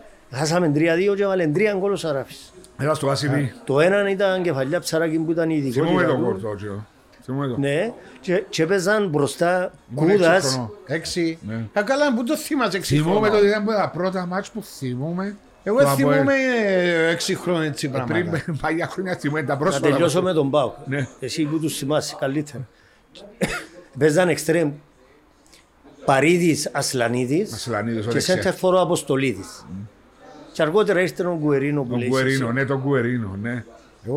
Εντάξει, εγώ και φτάσα τους. Εσύ ήσουν αγενέμενος, Άγγελ. Επήγαμε σπίτι του Κουερίνο με τον Αλέκοντο Φιλίππου νομίζω. Σε Ελλάδα, Θεσσαλονίκη. Πήγαμε Θεσσαλονίκη για λογαριασμό του ΑΠΟΕΛ, δεν θυμούμε γιατί πήγαμε. Κάποιον παίχτη να δούμε, δεν θυμούμε. Ναι, κάποιον παίχτη, τον Μπουερίνο, έκανε τον agent. Okay. Και πήγαμε σπίτι του. Το σπίτι του ήταν πάνω στο, που λες, Θεσσαλονίκη, πάνω... Πανόραμα. Το Πανόραμα. Το Πανόραμα, μάλλον, ναι. Βραζιλιανός, αλλά ελληνοποιημένος εκατό τοις εκατό. Όπως και ο Μαρσέλο το ίδιο, ο πρώην ποδοσφαιριστής μας. Θεσσαλονίκη, χρόνια έγινε... Πόσα ξέρουμε εμείς οι ποδοσφαιρόφιλοι για τα θέματα που αφορούν την κοινωνία του ποδοσφαίρου. Έτσι, αφού είσαι μέσα στην κοινωνία συνέχεια. Στο ποδόσφαιρο. Πέμε ο Τάκη μου, να μου θεωρείς φέτος το πρωτάθλημα. Ο Βάσος δεν μου ξεφεύγει. Συνέχεια φέρνει μες τα σημερινά. Όχι, θέλει να μας προσγειώσει. Σε πήρα και στα πίσω. Σε πήρα και στα πίσω. Θέλει να μας προσγειώσει. Παίρνω σε τεφέρνω σε μπροστά πίσω. Εμένα να ζαλιστούμε με κιτάκελια. Σε μητσίρες. Ξέρετε το κιτάκελι στη Λευκοσία. Ξέρουμε το καλά. Στον κόλαση ξέρουμε. Ξέρεις, πήγαμε να παίξουμε ποδόσφαιρο στη Ρωσία. Με ΑΠΟΕΛ εθνική. Με το ΑΠΟΕΛ. Πρώτη μου έξοδος. Το πρωταθλητριό, πώς το λένε, yeah. το εβδομήντα τρία. Πήραμε το πρωτάθλημα του εβδομήντα δύο εβδομήντα τρία, ήταν η πρώτη μου χρονιά και πήγαμε στη Ρωσία. Και έχουμε τη φωτογραφία, και είναι ο Κυριάκος ο Ζιβανάρης μαζί μας, δέκα χρονών. Ε, το βάσο ενώνει βρέτε που μπορεί, δεν έπιες κανένα. Δεν έπια, ήμουν πέντε χρονών γίνα. Ερώτησες με για το πρωτάθλημα τώρα. Νομίζω ξεκαθάρισε λίγο η κατάσταση, ότι ο Απόλλωνας είναι το πρώτο για διαφιλονίκη το φαβορί και με βάση τη βαθμολογική συγκομιδή. Και με βάση την εικόνα του. Και μετά να γίνει σφαγή. σφαγή. Εγώ νομίζω, κύριε Τάκη, ας πω κάτι. Έχει μια διαφορά. Δεν το θεωρώ ασφαλείας, γιατί μετά μπαίνουμε μέσα στα play-offs. Ε, τούτον τα τρία παιχνίδια που ακολουθούν τώρα, που ο Απόλλωνας μπορεί να έχει ένα πιο ευνοϊκό πρόγραμμα, σχετικά πιο ευνοϊκό πρόγραμμα, έδαμε που θα κρατήσει και να μεγαλώσει την διαφορά για τον λόγο ότι οι που κάτω όλοι παίζουν μεταξύ τους. Δηλαδή, αν καταφέρει και μεγαλώσει τη διαφορά, τότε μπαίνει με, μεγάλο, με πολλά μεγάλο πλεονέκτημα. Εντάξει, το παίζουν μεταξύ τους σε σχετικό παίζει και ο Απόλλωνας μαζί τους. Εντάξει, ο Απόλλωνας νομίζω πως έχεις τα παιχνίδια που... Ό,τι παιχνίδια και να έχουν μείνει. Τα τρία τελευταία του Απόλλωνα. Ο Απόλλωνας παίζει με τη Δόξα. Έχει την ΑΕΛ το αναβληθέ. Παίζει με την ΑΕΛ το αναβληθέ. Και τελειώνει το πρωτάθλημα με τον... Έχει την Ομόνια. Όχι, δεν έχει την Ομόνια. Τελειώσε με την Ομόνια. Τελειώνει με έναν Όρθωση. Με έναν Όρθωση, μπράβο, ναι. Ας πω κάτι... Ένα, αλλά έχει ακόμα έναν. Είναι τέσσερις αγώνες που έχει ο Απόλλωνας. Ναι, έχει δεκαοκτώ. Άρα έχει ακόμα έναν, ναι. Ένα θυμονικιός είναι ο... Έμειναν πολλά λίγα, ότι έγινε στο Μινάχνα, ένα μηδέν και ήταν πρεμιέρα. Ναι, ναι, ήταν πρεμιέρα. Δεν είναι ασφαλεία, σίγουρα η διαφορά που έκαμε, αλλά είναι ένα σοβαρό πλεονέκτημα που τον καθιστά πρώτο φαβορί. Διότι όπως μπορεί να χάσει βαθμούς ο Απόλλωνας, μπορεί να χάσουν και άλλοι. Και να μείνουν είτε στον ίδιο παρονομαστή, είτε και να μεγαλώσει που κάποιους. Συμφωνούμε και έχει τον πρώτο λόγο. Εάν παραμείνει η ένστα... το κύρος της εστάσεως όπως είναι και χάσει τους τρεις βαθμούς η ΑΕΚ, δεν κερδίσει την έφεση. Και ούτε ο Απόλλωνας κερδίσει την έφεση να πιάσει τους βαθμούς. Και μείνει η ΑΕΚ στους τριάντα ένα βαθμούς. Ε, σημαίνει ότι μπαίνει στην κατηγορία του Απόλλωνα της Ομόνοιας και, και μάχεται πλέον για να μπει στην εξάδα η ΑΕΚ. Που πριν, που πριν προβά... ήταν κάτι το οποίο δεν μπορούσες να φανταστείς. φανταστείς. Γι' αυτό είναι κάτι το ναι. απρόβλεπτο το φετινό. Ναι.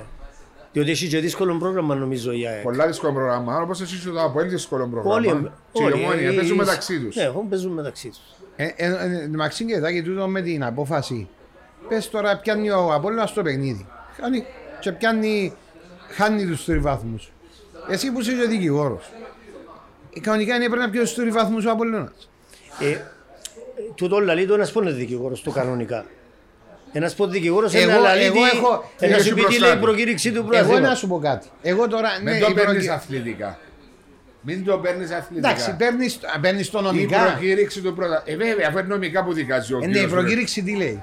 Δεν η προκήρυξη λέει, λέει ότι μηδενίζεται η ομάδα. Δεν λέει ότι παίρνει ο αντίπαλος. Ε, σε, σε ανάλογη περίπτωση, Η υποκήρυξη λέει ότι μηδενίζεται η ομάδα και τους τρεις βαθμούς τους παίρνει η ομάδα. Επειδή δεν το λέει, σημαίνει ήθελε να το διαχωρίσει ο, να σου πω κάτι όμως. Ο νομοθέτης. Μηδενίζεις την ομάδα, παράδειγμα την ΑΕΚ, μα μηδενίζεις με και εμένα που χάνω το παιχνίδι. Έχασες το παιχνίδι. Αφού έχασες το έτσι.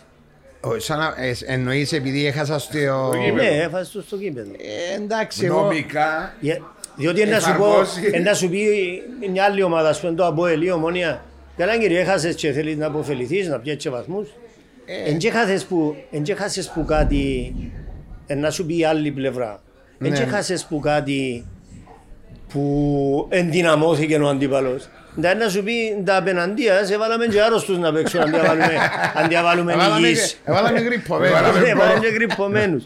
Και είσαι και έναν πλέον έκτημα, αν και θέλεις. Εγώ αυτοί να πει, έπαιξε, εγώ είχα τριάντα επτά βαθμούς πυρετό. Έτσι είναι, δεν λέει προκήρυξη.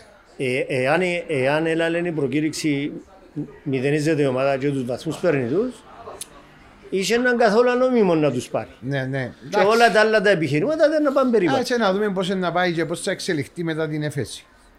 Αλλά εντάξει, εμένα, εγώ βλέπω ένα πρωτάθλημα το οποίο νομίζω να μας αφήκει και τον που λέει ο Βάσος ότι είναι πιο λίγες οι ομάδες, δηλαδή δώδεκα ομάδες, και είναι πιο ανταγωνιστικό και βλέπουμε παραπάνω συναγωνισμό μέσα στο γήπεδο. Του χρόνου να πάμε πάλι δεκατέσσερις. Οι δώδεκα ομάδες να μας αφήκουν τον, τον group των έξι, γιατί οι πέντε θέσεις παίζουν για την Ευρώπη, να μας αφήκουν πολλά ωραίων. Φτιάξε Μάριο. Ναι. Τον που λες είναι ένα short πρωτάθλημα διότι τριάντα δύο αγωνιστικές. Οι πέντε από τις έξι ομάδες στα εκεί έχουν chance να πάει στην Ευρώπη. Οι τέσσερις σίγουρα πάσει. Ο πέμπτος κανονικά. Και αν υπάρχει. Ναι, να πάει τελικό κύπελ. Και υπάρχουν αυτή τη στιγμή και με την ΑΕΚ μέσα. Κινδυνεύουν τρεις ομάδες που τις μεγάλες να μην εξοδεύουν. Εγώ βάλω και ένα έλακο στο παιχνίδι, γιατί βα, βαθμολογικά έχει τις πιθανότητες, μπορεί να έχει ένα τοις εκατό. Σωστά. Εντάξει, μπορεί να μένει πέντε τοις εκατό, αλλά εντάξει. Όχι, είναι παραπάνω. Εντάξει, θα πίστευτε ότι είναι παραπάνω. Άρα είναι ένα απρόβλεπτο και ωραίο πρωτάθλημα. Και πάω του χρόνου και ξαναεπανέρχομαι σε ένα πρωτάθλημα των δεκατεσσάρων ομάδων, η οποία είναι μια απόφαση ότι υπάρχει. Εντάξει, είναι, είναι η λυμμένη απόφαση. Είναι η λυμμένη απόφαση. Είναι η λυμμένη. Κάθε λίγο όμως αλλάσσουμε για να ικανοποιούμε. Ναι, τούτον, εντάξει, με, με την ελπίδα ότι σε κάποια στιγμή που τη μια πλευρά στην άλλη όταν πιένεις, να φανούν οι διαφορές, οπότε να κατασταλάξουν. Δεν κάνουμε τίποτα κύριε Τάκη. Να τα καταφέρουμε, σιγά σιγά. Είναι οι ομάδες που αποφασίζουν. Ναι, είναι οι ομάδες που αποφασίζουν, αλλά σε μια στιγμή να δεχτούν πίεση ότι τούτο είναι το καλύτερο πρωτάθλημα. Εγώ ποτέ δεν είδα το πράγμα. Εγώ ήμουν, όσα χρόνια υπήρχε η Τεχνική Επιτροπή Ποδοσφαίρου, εγώ ήμουν μέλος της. Για είκοσι χρόνια. Και καταργήθηκε τα γεγονότα, καταργήθηκε με απόφαση. Και συζητούσαμε πάντα τον τρόπο διεξαγωγής του προθέματος. Το formation του προθέματος. Και τούτη ως ο τρόπος για να γίνουν groups ήταν ιδέες δικές μας που τότε που δεν δέχονταν τες εύκολα και είδες ότι σιγά σιγά σιγά σιγά ε, έγινε established. Και, ε, και θεωρείται που όλους ότι είναι πολλά ωραίο πράγμα. Ναι. Το ότι ναι. Πολεμούν για τα groups. Τούτη η Τεχνική Επιτροπή τώρα δεν υπά... υπάρχει τώρα. Ε, νομίζω ότι δεν υπάρχει. Εγώ νομίζω, όπως μας το είπες, εγώ δεν το ξέρα το πράγμα. Α, υπάρχει μια τεχ... Ήταν πολλά δυνατή ναι, επιτροπή. Γιατί να σου πω κάτι, όταν έχει μια τεχνική επιτροπή, είναι η Ομοσπονδία, η οποία βλέπει τις διαφορές μεταξύ των δεκατεσσάρων, των δώδεκα. Πρωτάθλημα των δέκα ομάδων να βλέπεις στο εξωτερικό, να συγκρίνει με βάση τα μεγέθη που έχεις εσύ στην Κύπρο.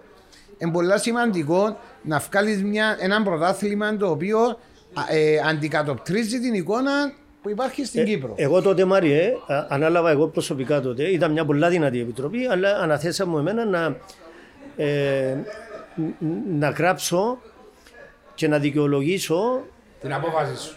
Όχι την αποφασή μου.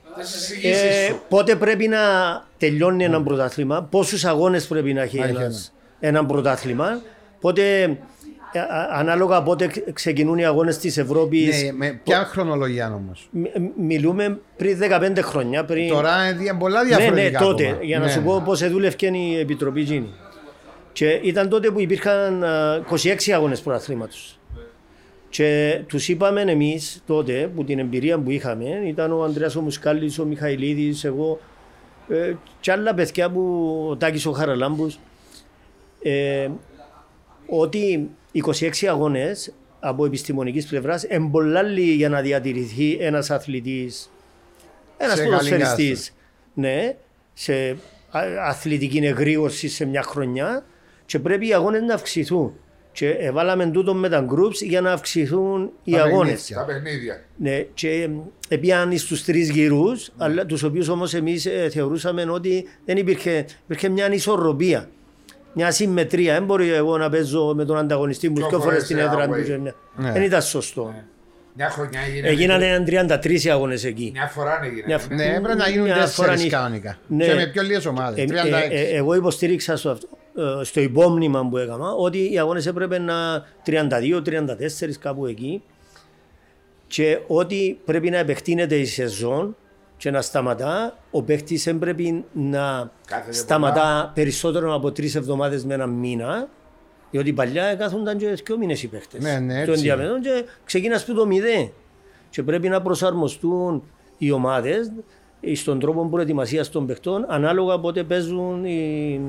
στην Ευρώπη. Τώρα αλλάξαν τα πράγματα. Αλλάξαν τα πράγματα. Και πρέπει να έχει τώρα που αλλάξαν τα πράγματα, πρέπει να έχει άλλους, άλλη τεχνική επιτροπή ναι. ποδοσφαίρου, με παιδιά νεότερους που ναι. να παρακολουθούν τα πράγματα, που ξέρουν, για να συμβουλεύουν την Ομοσπονδία. Ναι, το ήθελα να πω με τα σημερινά δεδομένα, ξέροντας τα. Διότι παρακολουθάς ευρωπαϊκό ποδόσφαιρο και λόγω του ΑΠΟΕ που έπαιζε στην Ευρώπη, άμα τελειώνεις ένα πρωτάθλημα δεκαεπτά είκοσι του, του Μάη, που τελειώνει ο πρωτάθλημα, μπορεί να είναι τελικό κυπέλλου, γύρω καμπούτσα με την επόμενη εβδομάδα. Και μετά ξεκινάς να πάει να παίξεις στην Ευρώπη ή στην πρώτη ή στο δεύτερο γύρο. Ξεκινάς είτε πρώτη του Ιούλη ή εννιά του Ιούλη. Σωστά. Και δεν έχεις πάνω σου παιχνίδια, παιχνίδια δυνατά. Δηλαδή δεν είσαι έτοιμος σαν ομάδα να παίξεις. Δεν πρέπει να τελειώνει πιο γρήγορα το πρωτάθλημα. Δηλαδή, τέλος του Απρίλη, να λέω, έστω είκοσι μέρες, και ξεκινά πιο νωρίς η προετοιμασία ρετακή. Δεν τους παίρνει με βάση τους αγώνες. Αφού βλέπεις με το πρόγραμμα δυσκολεύονται. Εμάς με το πρόγραμμα θεωρείς. Και πλέον αλλάξαν οι τρόποι εκγύμνασης και προετοιμασίας των παιχτών. Σίγουρα. Εμείς στην εποχή μου καθόμαστε δύο μήνες και ξεκινούσαμε βούρο, βούρο, βούρο. Εβούρα δύο μήνες. Τώρα οι παίχτες. Αυτά, ναι, ε, το διάλειμμα που κάνουν ε, είναι ενεργητικό, δηλαδή απλώς φεύγεις που τις εικόνες της ποδοσφαιρικής να φύγουν που μες στο μυαλό σου γήπεδα, αποδυτήρια, ναι, ξέρω, κάνει μια μη, να κάνεις κάτι, κάνεις λίγο κολύμπι, να, κάνεις, να παίξεις λίγο μπάσκετ, να, να, να, να περπατήσεις λίγο έξω. Όχι, απλώς λέω το διότι είναι έτοιμες οι ομάδες μας, νιώθω στα ευρωπαϊκά παιχνίδια και πρέπει, ναι, έχουν το ίδιο πρόβλημα. Όλες οι χώρες. Δεν είναι μόνο εμείς. Όχι, έτσι οι χώρες ξεκινούν. Έτσι οι χώρες που ξεκινούν έχουν ένα πλεονέκτημα. Ναι, ε, ε, γι' αυτό ε, βλέπεις οι ομάδες μας τώρα που πάνε προετοιμασία, κατευθείαν από τη δεύτερη, τρίτη ε, μέρα παίζουν αγώνες. Παίζουν αγώνες για να πρέπει να μονταριστούν. Ε, ναι, ναι, για να μονταριστείς ή στα Ιταλικά. Ναι, αλλά τα πρωταθλήματα που έχουν ξεκινούν νωρίς είναι το Ιταλικό, είναι το Ισπανικό, που ήδη οι ομάδες τους είναι στους ομίλους. Ενώ σε άλλα πρωταθλήματα που πιο χαμηλής δυναμικότητας. Ξεκινούν πιο νωρίς που μας και είναι πιο έτοιμοι που μας. Ναι. Έχουν το πλεονέκτημα και έχουν... πρέπει ο καθένας να φροντίσει να δει πώς. Και πάει στο... μετά πάει και στην εθνική ομάδα που ξεκινάει τις υποχρεώσεις το Σεπτέμβριο και να είναι έτοιμοι οι παραπάνω παίχτες. Δεν έχουν παιχνίδια προαθλήματος. Δεν έχουν. Διότι παίζουν και Ευρώπη πολύ. Ε, ε, έχει δυσκολίες. Και γι' αυτό οι ομάδες είναι στελεχωμένες με καλούς επιστήμονες και συμβουλεύουν. Τάκη μου, και πρέπει να προσαρμόσεις. Αν μην μείνεις και σε μια αποφάση που επήρες, και αν μείνεις και τσάμε. Σίγουρα. Ειδικά το που συζητούσαμε για το θέμα του COVID και τις αναβολές. Τέσσερα κρούσματα σε ομάδας σε κατηγορία Α παίχτες μπορεί να ζητήσει αναβολή. Μα τούτον έκαναν το το Μάιο, Απρίλιο που ξεκινούσε το πρωτάθλημα, που ευκαιρία η προκήρυξη του πρωταθλήματος, αν δεν κάνω λάθος, που τα κρούσματα ήταν πολλά χαμηλά, να θυμάσαι. Τώρα που τα κρούσματα είναι τρεις χιλιάδες την ημέρα και τέσσερις χιλιάδες. Όχι, η μετάδοση τώρα είναι πάρα πιο εύκολη. Και η μετάδοση τώρα είναι πολλά πιο εύκολη με την όμικρο. Ε, πρέπει να αυξηθεί το νούμερο κρουσμάτων που να δικαιούνται μια ομάδα να ζητήσει αναβολή. Βάσο, μπορεί να έχεις δίκιο. Όμως να μην είμαστε τόσο αυστηροί. Μα εν τόσο ρευστά τα πράγματα. Μα είδες πόσα πράγματα έχουν να αποφασίσουν και να προσαρμόσουν και πάνω μα, στα ηλεκτρονικά δεδομένα. Η Κυπριακή Ομοσπονδία να το παφωσίσει. Η Κυπριακή Ομοσπονδία ή το Υπουργείο. Δηλαδή έχουμε να διαφορήσει για τα πάντα στη ζωή μας. Έχουμε να αφήσει ε, θέματα σοβαρά και κοινωνικά και ιατρικά. Ε, παραμερίσαμε τα για τον κορονοϊό. Συμφωνώ, αλλά να μην αφήνουμε που λέμε, μα είναι στις ημερομηνίες. Τώρα η ΠΑΕΚ έπιασε να αναβολήθηκε ο παιχνίδι. Πότε να τα παίξει η ΠΑΕΚ. Πότε να τα παίξει. Έπρεπε να αλλάχτεί, γιατί το που είπε και ο Βάσος την άλλη φορά, το ρόστερ των ομάδων είκοσι πέντε. Αν έχεις τέσσερις τραυματισμούς, θα παίξει, να πιέσεις αναβολή, δεν να παίξεις. Εν πάση περιπτώσει, νομίζω ότι είναι τα θέματα που θα συζητήσω με πολλούς. Αλλά θέματα που έρχονται στην επικαιρότητα, ξέρεις, είσαι μες στον χώρο του ποδοσφαίρου, η ζωή σου είναι το ποδόσφαιρο εκτός που πει η οικογένεια του δικηγόρικου, είναι. Μπορεί να κάνεις χωρίς ποδόσφαιρο. Βάλσαμο για μας το ποδόσφαιρο, στη ζωή μας. Εμείς στο γεμά μας. Ναι, αφού φτιάχνεται η ψυχολογία μας. Εγώ κάθε πρωί κοιτάζω την ατζέντα της τηλεόρασης και άμα δω ότι έχει ωρός αγώνες τη νύχτα είμαι... Και τα εμένα... Εγώ και τώρα, ευρωπαϊκά... Εγώ τώρα... Τα πάντα. Ε. Ακόμα παρακολουθάς τα. Ναι, παρακολουθώ τα, αλλά θέλω καλές ομάδες για να παρακολουθήσω. Δεν θα κατσιάνεις και τάφε Λεβάντε. Ούτε, ούτε Εβερτον, Νιούκασολ θα δω. Είναι στις μεγάλες ομάδες. Θέλω να δω τη Μάντσεστερ, τη Μάντσεστερ Σίτι, να δω τη Λίβερπουλ, τη Τσέλσι. Που το αγγλικό τζάμι. Μπαρτσελώνα Ρεάλ. Μπαρτσελώνα Ρεάλ. Μετά και με αρέσκει μου να πιένω στο ύπεδο. Δηλαδή, δεύτερη κατηγορία, να πάω. Τρίτη κατηγορία, να πάω. Αρέσκει μου να πιένω να βλέπω. Μυρωθιά. Ναι, και τώρα που είμαι στην ΑΕΛ και είμαι πάνω στον πάγκο, την ώρα που περπατώ να πάω στο γήπεδο. Νιώθεις ωραία. Ναι, πατώ στο γρασίδι. Δεν έχει να κάνει ούτε με τη θέση μου που είμαι στην ΑΕΛ, ούτε με οτιδήποτε. Την ώρα που φτιάχνω εις καταπαχτής και να περπατήσω, να πάω, να πατήσω και το γρασί. Ναι, ναι. Είναι κάτι το οποίο μες στη ζωή μας, εμείς που παίξαμε μάπα, μόνο που μπαίνεις με τσιόν το γήπεδο και περπατάς το γρασίδι, είναι άλλη αίσθηση που έχεις. Υπάρχει και άλλο πράγμα. Ως που μεγαλώνεις θα το αισθάνεσαι παραπάνω, ναι, ναι. Αλλά να μπει μέσα ως που μεγαλώνεις και μια δόση πέρα από την νοσταλγία και έτσι λίγο κατάθλιψη, κατάλαβες, που εν τόσο μακρινόντουν το ωραίο το παρελθόν. Ακόμα είσαι κοντά. Όχι, με αρέσκει μου η αίσθηση που πιάνω. Αλλά όμως είναι αλήθεια, άμα βρεθώ και με τους συμπαίκτες μου, νομίζουμε ότι είμαστε νέοι ακόμα. Είσαστε μωρά, όμως βάζεις το τηλέφωνο προχτές, ξεχτάζει όπως νιώθεις μέρα σου. Όταν είσαι έξω, ειδικά μαζί με τούτους που περάσατε και τόσα μαζί, είναι σαν να είσαστε. Τι είναι η εποχή, τσαμί. Περνούμε καταπληκτικά. Είμαι σίγουρος. Αφού εγώ κάθομαι πάνω στον πάγκο, ας πούμε, που μπαίνεις. Τι ώρα που είναι ησυχία, τι ώρα που είναι ησυχία. Μπορεί να είσαι εξήντα, μπορεί να είσαι ογδόντα. Και μέσα σου να νιώθεις ότι ακόμα είσαι μωρός. Ναι, έτσι. Έρχονται στιγμές που νιώθεις το πράγμα, να πιστεύω. Ναι, και διερωτάσαι, μα πότε πέρασε τόσος καιρός. Ούτε όλη η ζωή. Αλλά όμως, άμα σκεφτείς τι έκαμες και πώς έζησες, που τότε. Συνειδητοποιάς. Ναι, συνειδητοποιάς ότι. Σου έλεγα κάτι άλλο, το πω, είναι ο Μάριος. Πριν είκοσι χρόνια, όταν έμπαινες στο γήπεδο, όταν είσαι σταματήσει το ποδόσφαιρο, έμπαινες μέσα στο γήπεδο. Είπες είκοσι. Όχι, όχι σταματήσεις το πριν είκοσι. Πριν είκοσι χρόνια, επίσης ήδη σταματήσει το ποδόσφαιρο και δεκαπέντε χρόνια και έμπαινες μέσα σε ένα γήπεδο να πατήσεις μέσα στο γρασίδι ή όπως στο Δέλτα Σίγμα το ΑΠΟΕΛ και έμπαινες μέσα στο γήπεδο. Ένα νιώθες το πράγμα που λέει ο Μάριος το... Όχι, ξέρεις να μου νιώθω, το πρώτο πράγμα που νιώθω είναι βλέπω πόσο ωραία είναι τα γήπεδα τώρα και λέω, γιατί να μην ήμουν τώρα παίχτης. Τώρα, που είναι χαλή. Το γρασίδι, ο χορτοτάπιδας. Ε, εμάς τα κήπεδα των καιρών που παίζαμε ήταν καλά το χόρτο ένα-δυο μήνες.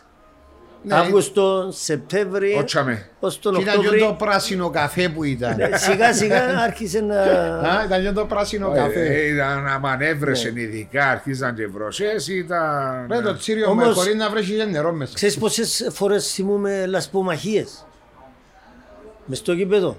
Και εμείς που ήμασταν ελαφρύς παίκτες, είχαμε και έναν πλεονέκτημα. Εγώ να βολούσα. Βολούσαμε εύκολα. Εμείς μας το κουτούλι, όπως το τράχτο.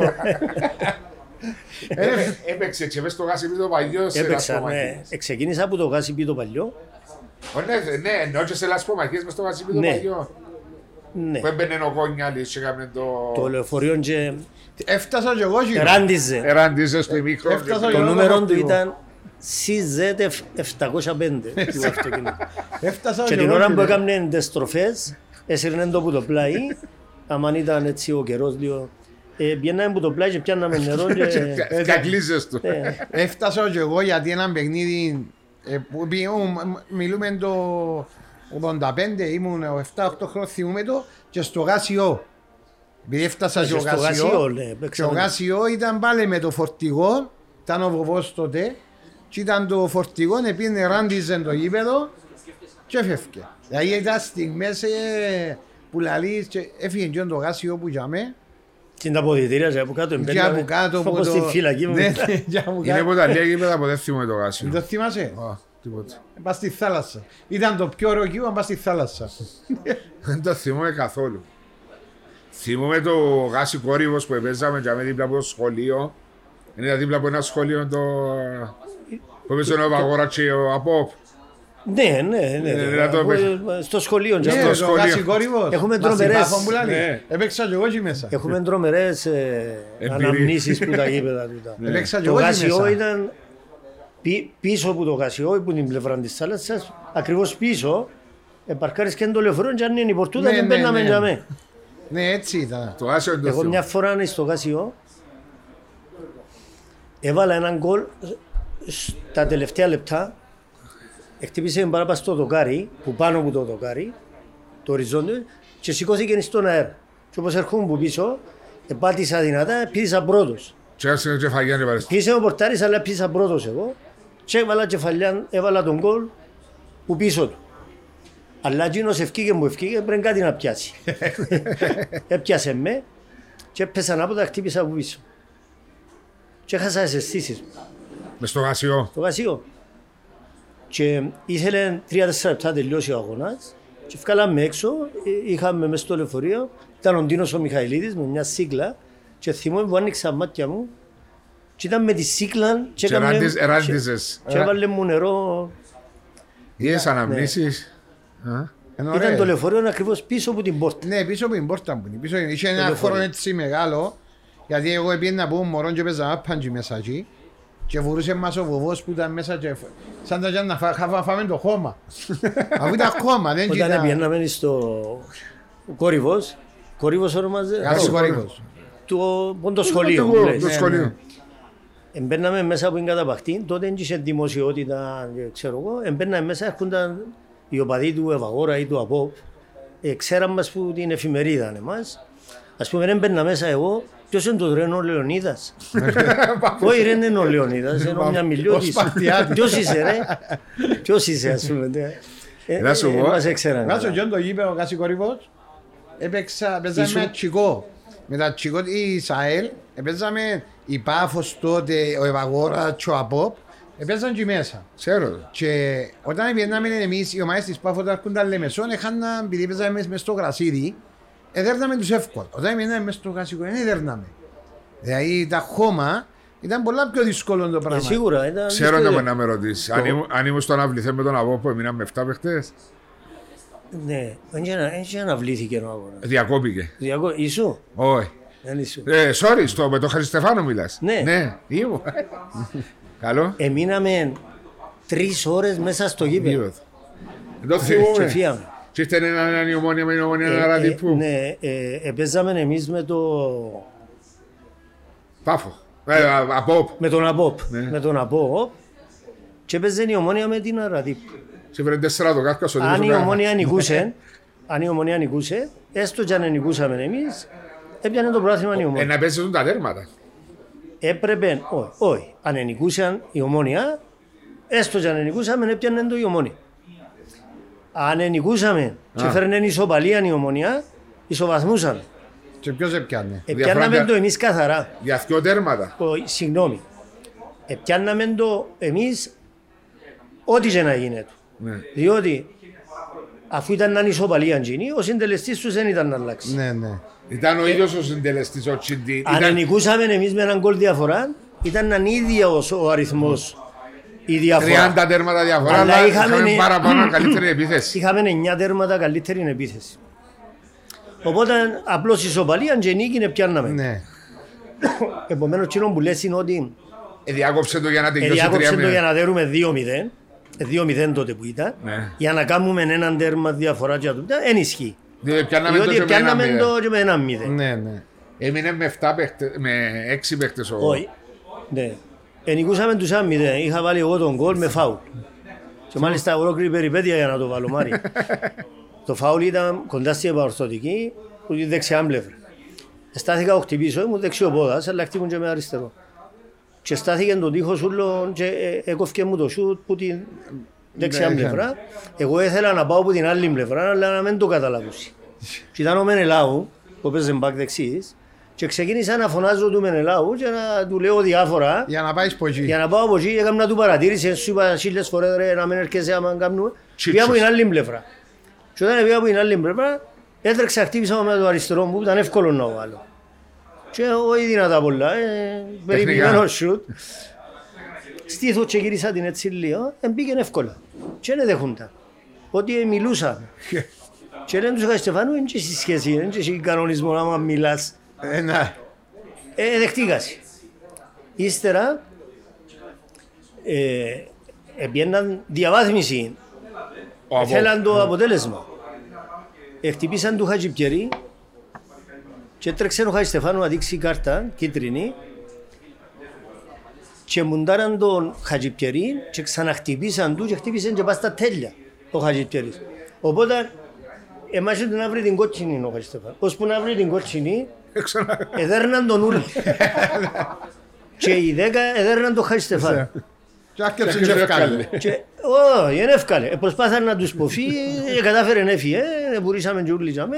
Έφυγε του και πήγε μες στο σπιτού του διαιτητή και κλειδώθηκε. Και μέσα. Εμείς έμειναμε τρεις ώρες και καρτερούσαμε να μάθουμε την εξέλιξη. Εν ήμουν ρε Τακ, εν ήμουν, ήμουν Λευκοσία, εν το θυμούν. Να μάθουμε την εξέλιξη.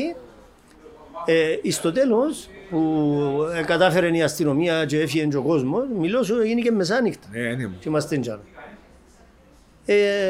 Απόβαλε κάμποσους παίκτες. Πέντε. Ναι. Εντάξει, εμείς έτσι αλλιώς το παιχνίδι να το πιάσουμε. Εδικάστηκε δάμε στην προ. Έτσι αλλιώς το πιάσουμε. Ναι, ναι. Διακοπή αγώνα που έδεραν το διαιτητή. Ήταν τελειωμένο. Άρα βλέπεις τώρα πρωταθλητή τον Απόλλωνα, αυτή τη στιγμή που μιλούμε. Εντάξει, βλέπω τον σχετικό. Βλέπω ότι έχει ένα πλεονέκτημα σοβαρό. Ναι. Έχει άλλη ομάδα που σου κάνει έτσι μια θετική εντύπωση εκτός τον Άρη. Όχι. Όχι, δεν μπορώ να πω ότι ε, η Ομόνοια απογοήτευσε με, ε, διότι την είχα πολλά ψηλά σαν ομάδα. Ναι. Με ένα συγκεκριμένο τρόπο παιχνιδιού, εμάθαν τον οι παίκτες. Δηλαδή έμπαινες μέσα, όποιος παίκτης έμπαινε μέσα, επειδή λειτουργούν το σύνολο άψογα, ε, ε, εύκολα διακρίνεται. Είτε ο μικρός ο, ο, μικρός, ο Χαραλάμπους έμπαινε, είτε ο Ασημένος, ξέρω εγώ. Ήταν δηλαδή, πολύ εύκολο για να μπει μέσα ναι. Στην ομάδα. Και φέτος προσπαθώ και να καταλάβω γιατί έφτασε. Χάθηκε το, το πράγμα. Ε, νομίζω ότι το... οι προσήγες δεν έγιναν εκείνες που πρέπει να γίνουν. Το ΑΠΟΕΛ ανέβηκε σε σχέση με την έναρξη του πρωταθλήματος. Αλλά δεν τα κατάφερε ακόμα να δημιουργήσει εκείνη τη, την ταυτότητα τη σταθερή. Όχι λόγω του προπονητή, λόγω του ότι οι παίκτες μπαίνουν και φκαίνουν συνέχεια. Ναι. Αν και έρχονται οι ναι, παίκτες. Ναι. Ναι, η ΑΕΚ έχασε την αρχική δυναμική της. Η ανόρθωση, μια... η, η ανόρθωση είναι, σε, είναι σε καλή περίοδο νομίζω τώρα. Ναι. Σε σχέση με το πριν δυο μήνες νομίζω. Ναι, έχει παίρνει και αποτελέσματα. Ναι, να ήρθε και εφτά παιχνίδια. Ναι. Αλλά να εξαρτηθεί και εκείνη που τα αποτελέσματα μπορούν να πάρει. Οι ισοπαλίες δεν και κάνουν κάτι. Οι ισοπαλίες μηνίσκει τσάι που ισοπαλίες σαν δεν ήταν πλέον. Ναι, ναι. Ο, ο Άρης μπορεί να σου πω είναι η πιο σταθερή ομάδα από τούτες, ότι κράτησε έναν περίπου το ίδιο επίπεδο. Ναι. Και απόδοσης νομίζω. Και απόδοσης ήταν σταθερή η ομάδα.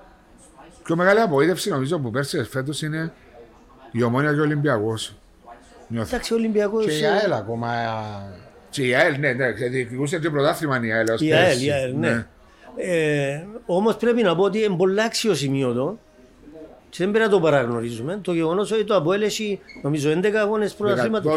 δώδεκα αγώνες πρωταθλήματος. Αίτητο και είναι εβδόμο.